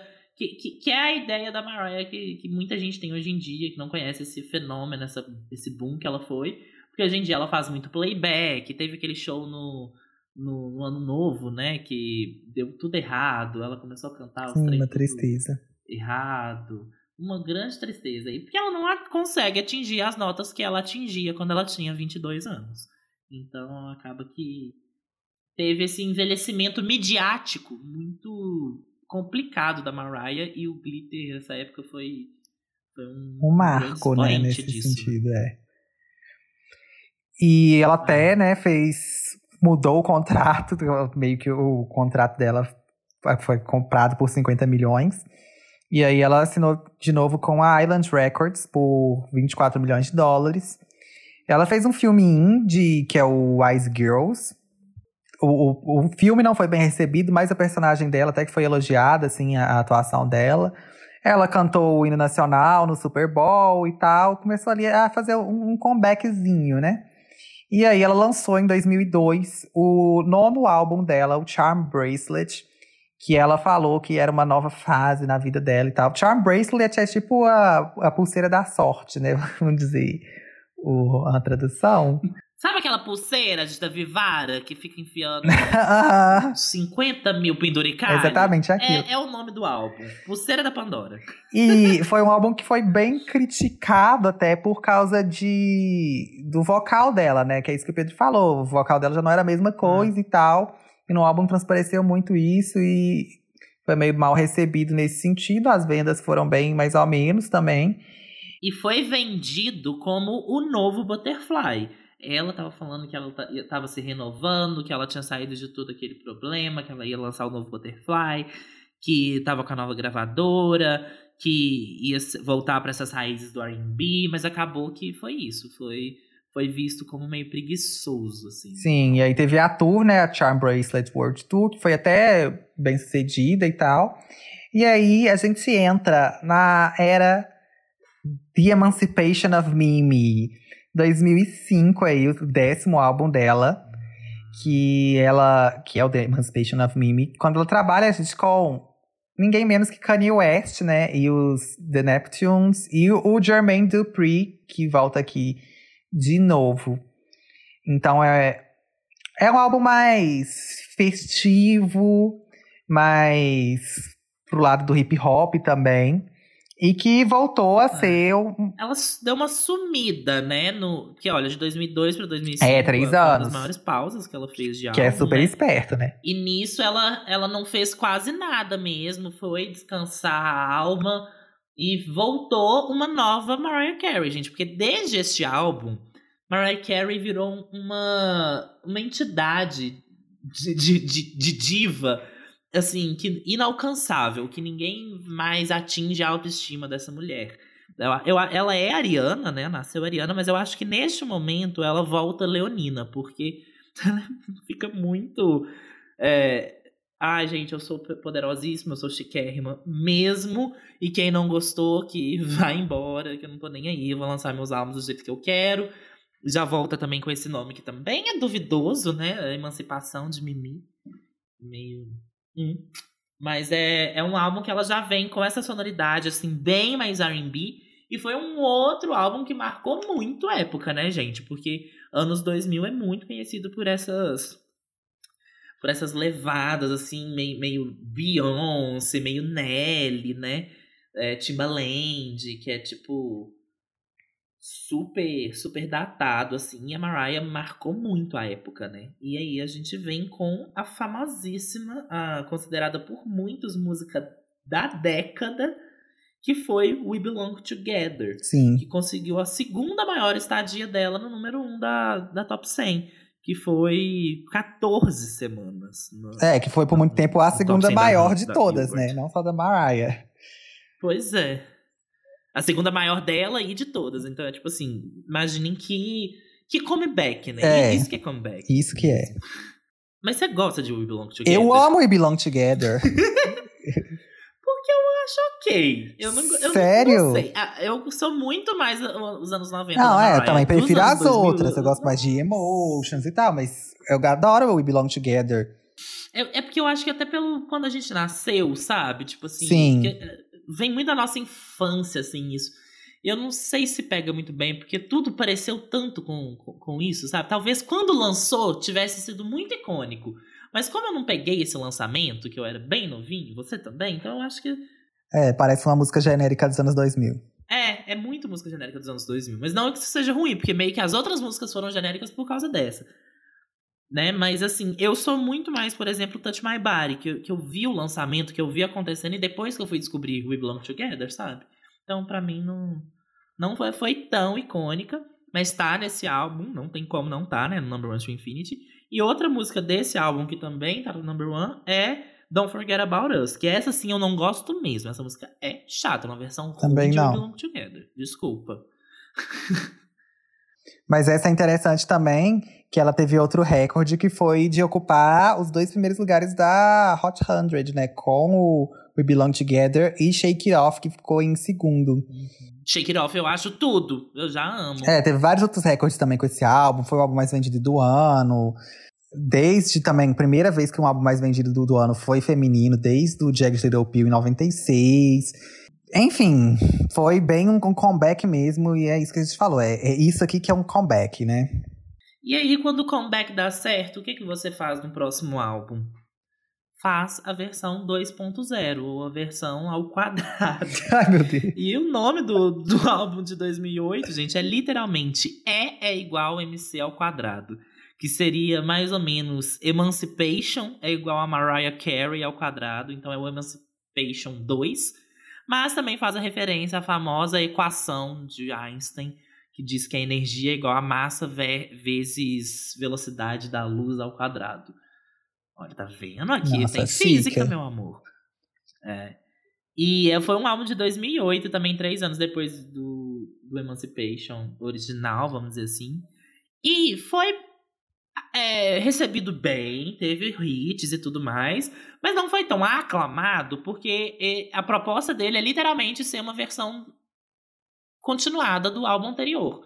Então, meio que tipo assim, é, ela segue a fórmula.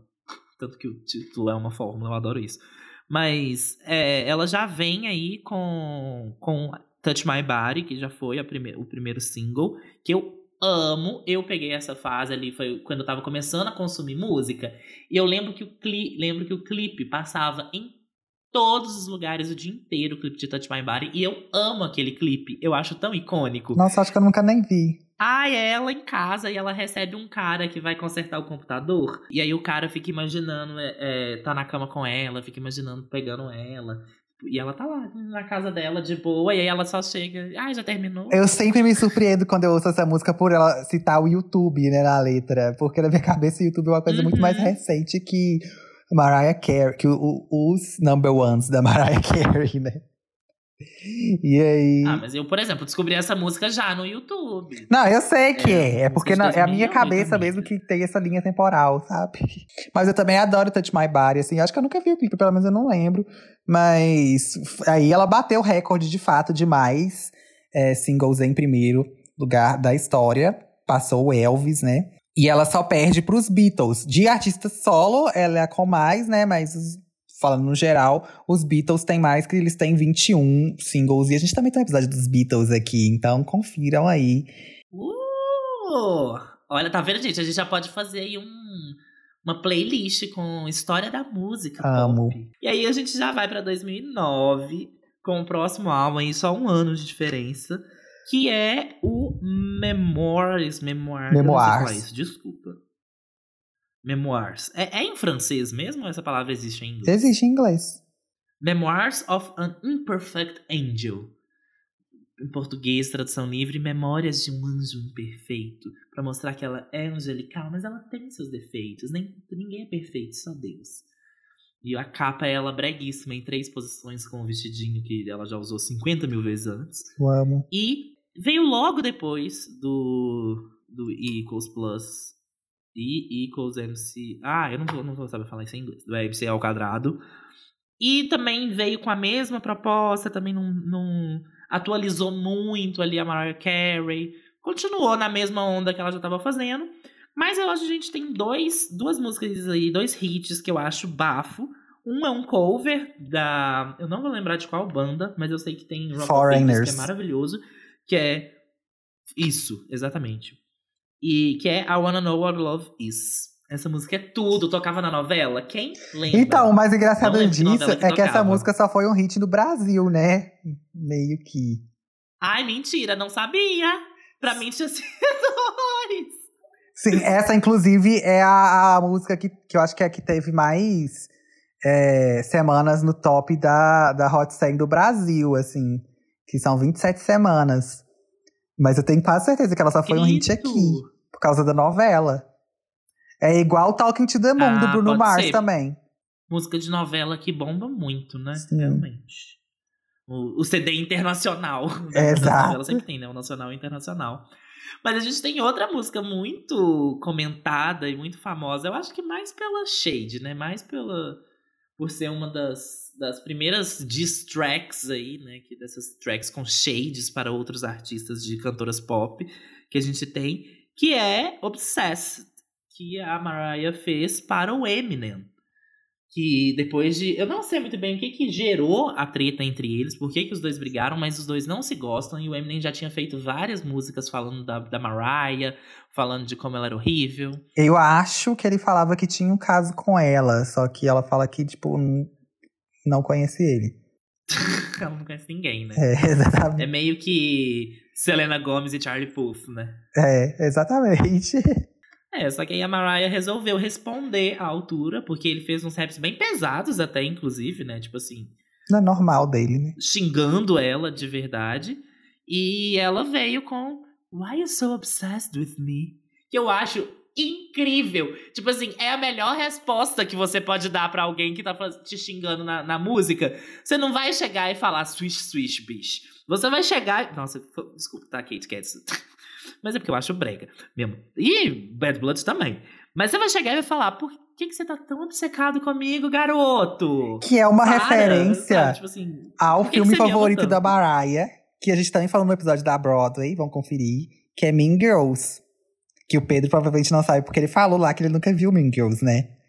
Ah, eu não sabia que era de Mean Girls. Pois é, é uma referência. É porque a Mariah já falou várias vezes sobre como que ela ama Mean Girls e tal. Na época que ela foi jurada do American Idol, ela sempre comentava quando ela tretava com a Nick. que foi um grande treta também. É, porque ela tretava com a Nick, aí teve uma vez que a Nick falou que adorava Mean Girls, aí a Mariah falou, tipo, não, você não é mais fã que eu. Fala, qual que é a fala que a personagem X fala do filme na hora tal. Aí a Nick não sabe responder, ela fala, tá vendo, você não sabe, é tal, tal, tal, tal, tal. Porque a Mariah realmente, ela, tipo assim, ela sabe todas as falas do filme. E aí, essa cena é a que a Regina tá falando com a Cade sobre a Janice, que ela achava que a Janice era lésbica e tal. E aí ela fala que, tipo, que a Janice estava obcecada com ela. E ela fala, tipo, why, and I was like, why are you so obsessed with me? Aí a Mariah pegou disso. E, e é uma música ótima também, né? Sim, eu, eu também amo. A sonoridade é uma delicinha. Que é outra música também que, que, que já tocou em todos os lugares que todo mundo lembra. É um clássico de fancam também é, no que é uma Twitter. música onipresente, assim. É, mas também acho que foi o último. Na verdade, já acabou, tá, gente? Os, os singles do Number One. É, Obsessed nem foi É, o number último- one, não. Acho que ele chegou em sétimo. É. O último foi. Qual que foi? Mesmo? Touch My Body. Agora que. Esse foi o. Acho que foi o último hitzinho dela, né? Porque depois a gente não teve nenhuma música dela que chegou tão alto, que fez tanto barulho. Mas logo depois, ali em 2011, 2010, na verdade, ela relançou o Merry Christmas to You. É, o Merry Christmas, né? Agora era o Merry Christmas to, de 2, to You. E aí ela relançou com algumas outras músicas, também não fez tanto sucesso assim, mas fez. E, lo- e logo depois, em 2011, ela já anunciou que estava grávida e teve ia ter seu filho quando ela descobriu que iam ser gêmeos. E ela teve ali seus dois filhinhos em 2011. Mas depois de, de ter seus filhos, a Mariah virou uma grande mãezona, uma grande tiazona, uma grande tia. E aí ela resolve me lançar o pior nome de álbum que existe no universo, que é Me. Ponto final. I am Mariah. Reticências. The Elusive Chanteuse. Chanteuse. É Chanteuse, eu acho. Não vou saber. Chanteuse. Chanteuse. Que eu não sei nem o significado disso, de The Elusive Chanteuse, porque na Reticências eu já não quis entender mais.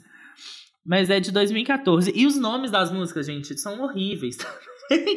é muito brega. É o cúmulo do brega. É o ápice, assim. É o, o- o top do top do top do brega. Que tem hashtag Beautiful como lead single. Hashtag Beautiful. Em 2014 já, sabe, gente? Já, já não tava tão em alta, assim, a hashtag mais. Foi um disco okzinho. Não foi tão bafudo, assim. Não foi tão aclamado, mas ok. É, e tem, Mais um tem a capa que é um. Photoshop absurdo, porque é uma foto de corpo inteiro É. dela. Não julgando o corpo dela. Eu não acho o corpo dela feio e tal. Muito pelo contrário e tal. Eu, eu acho ela super bonita até hoje, em todas as fases da carreira dela. Mas é porque tá, tipo assim, uma coisa bizarra. Porque ela já. Todo mundo via, tipo, tem foto de paparazzi, aparição dela na mídia, entrevista, performance e tal. Dá pra ver como é que o corpo dela tava.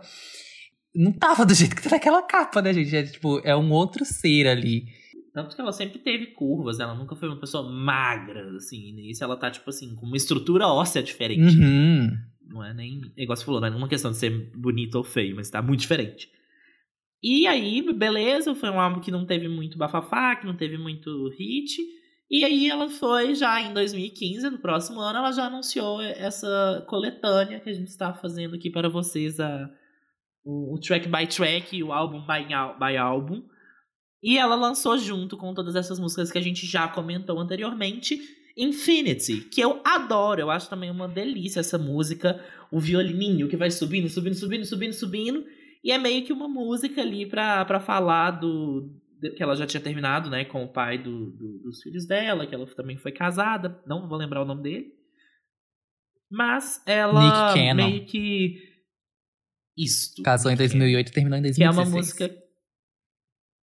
Olha, arrasou nas datas.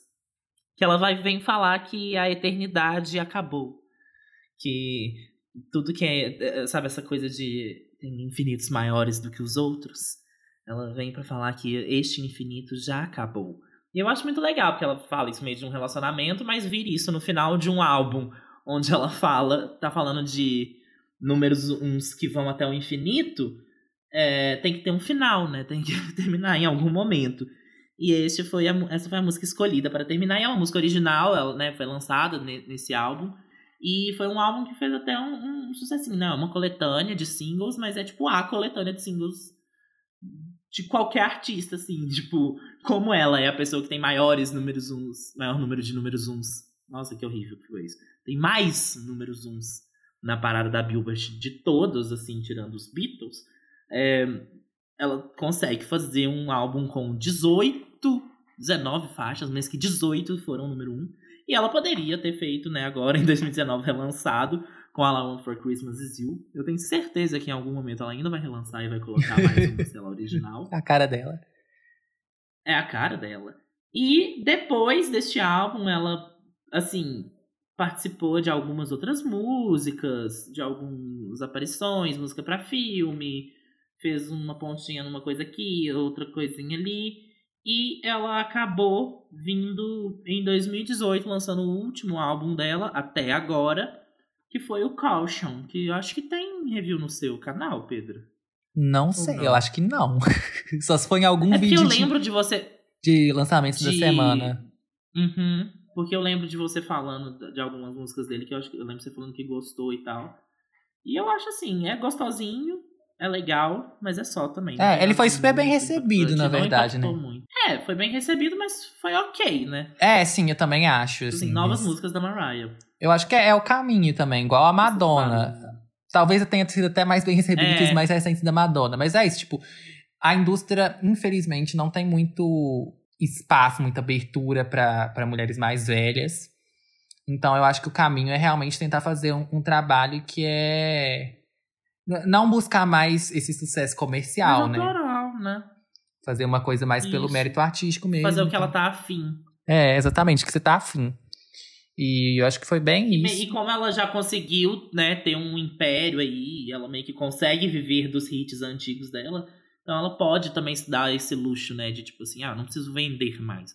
É, até porque hoje em dia o que, que dá mais dinheiro também é show, né? Turnê e tudo. E a Mariah tem um legado, uma carreira suficiente pra ela lotar show até o final da vida dela, por- até pelo elemento de nostalgia e tudo. Mesmo que os álbuns recentes não vendam tanto, é igual a Madonna também, né? E enfim, porque os fãs Sim. sempre vão querer ir nos shows até pelas músicas antigas. Às vezes, muita gente que nem comprou álbum novo vai nesses shows, assim. Então, é isso. É, esse foi o nosso, nosso trajetória aí pela, pela carreira da Mariah, o panorama. Espero que vocês tenham gostado. E, Pedro, suas indicações. Gente, as minhas indicações, eu resolvi pegar uma pessoa que é, vamos dizer, contemporânea da, da Mariah. Ele fazia uma música parecida, assim, de gênero, tá, gente? De, assim, do jeito de cantar, lembra um pouco. E outra pessoa que, assim, é uma grande fã e teve toda a sua carreira, principalmente o começo, muito comparado e que foi uma grande referência da Mariah Carey. Quer dizer, que teve É. referência da Mariah Carey para a sua carreira. a primeira, gente, que é essa aqui é contemporânea, eu vou indicar a Celine Dion, que eu adoro. Celine Dion é ícone da, da- da- das cantorias, uma das pouquíssimas pessoas que conseguiu envelhecer e continuar com a voz intacta. Essa mulher é bafudíssima, eu amo as músicas dela.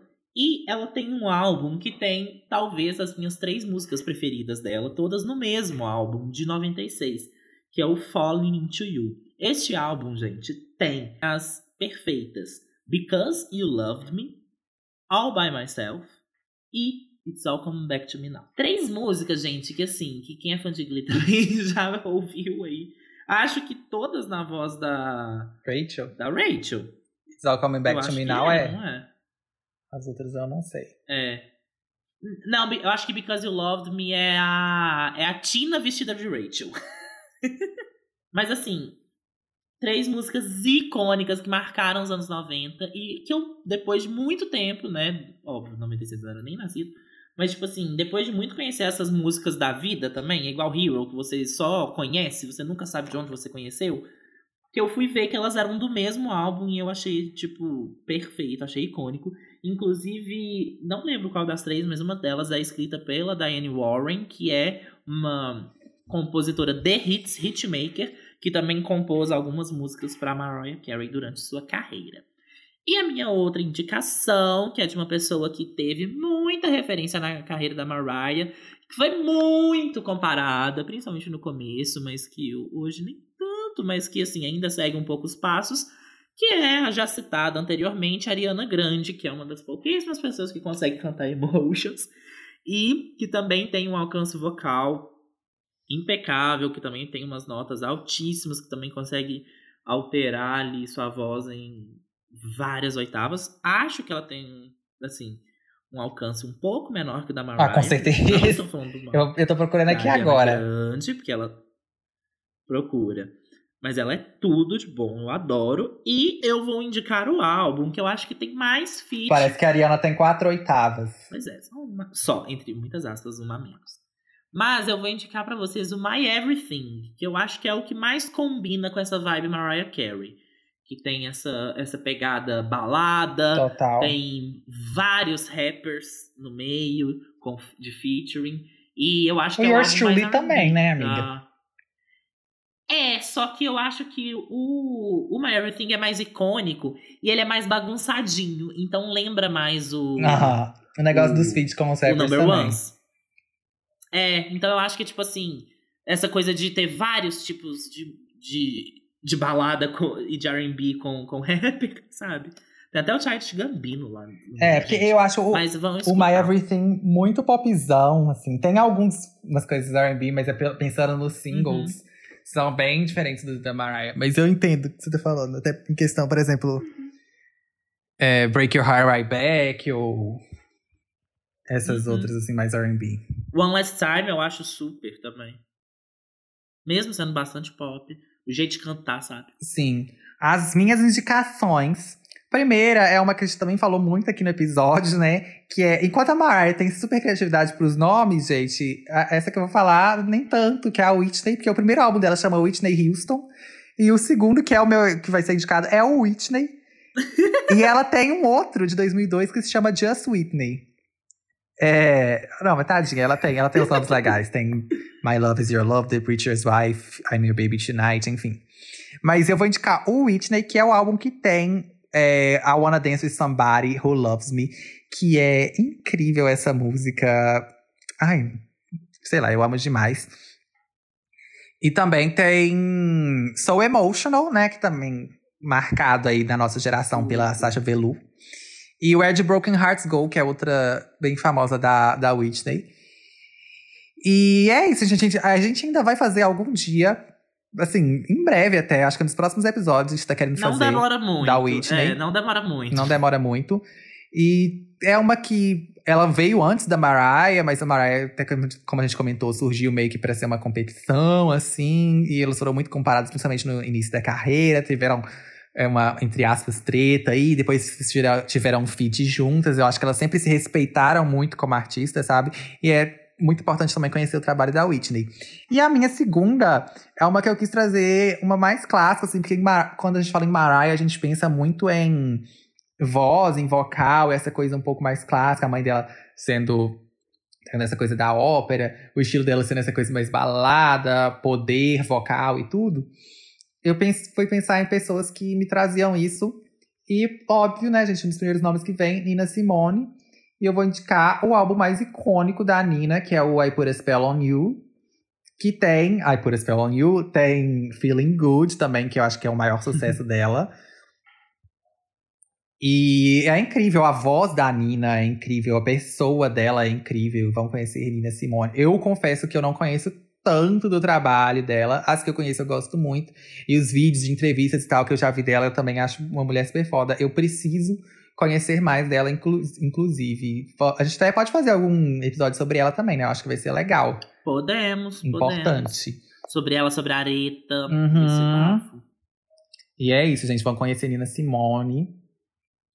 E um beijo, espero que vocês tenham gostado. Semana que vem a gente vai vir aqui. Uma coisa que a Mariah gosta, né? Boy bands. Porque vai ser One Direction. Pois é. Beijos. Vamos Sigam a gente nas redes sociais. beijo, gente.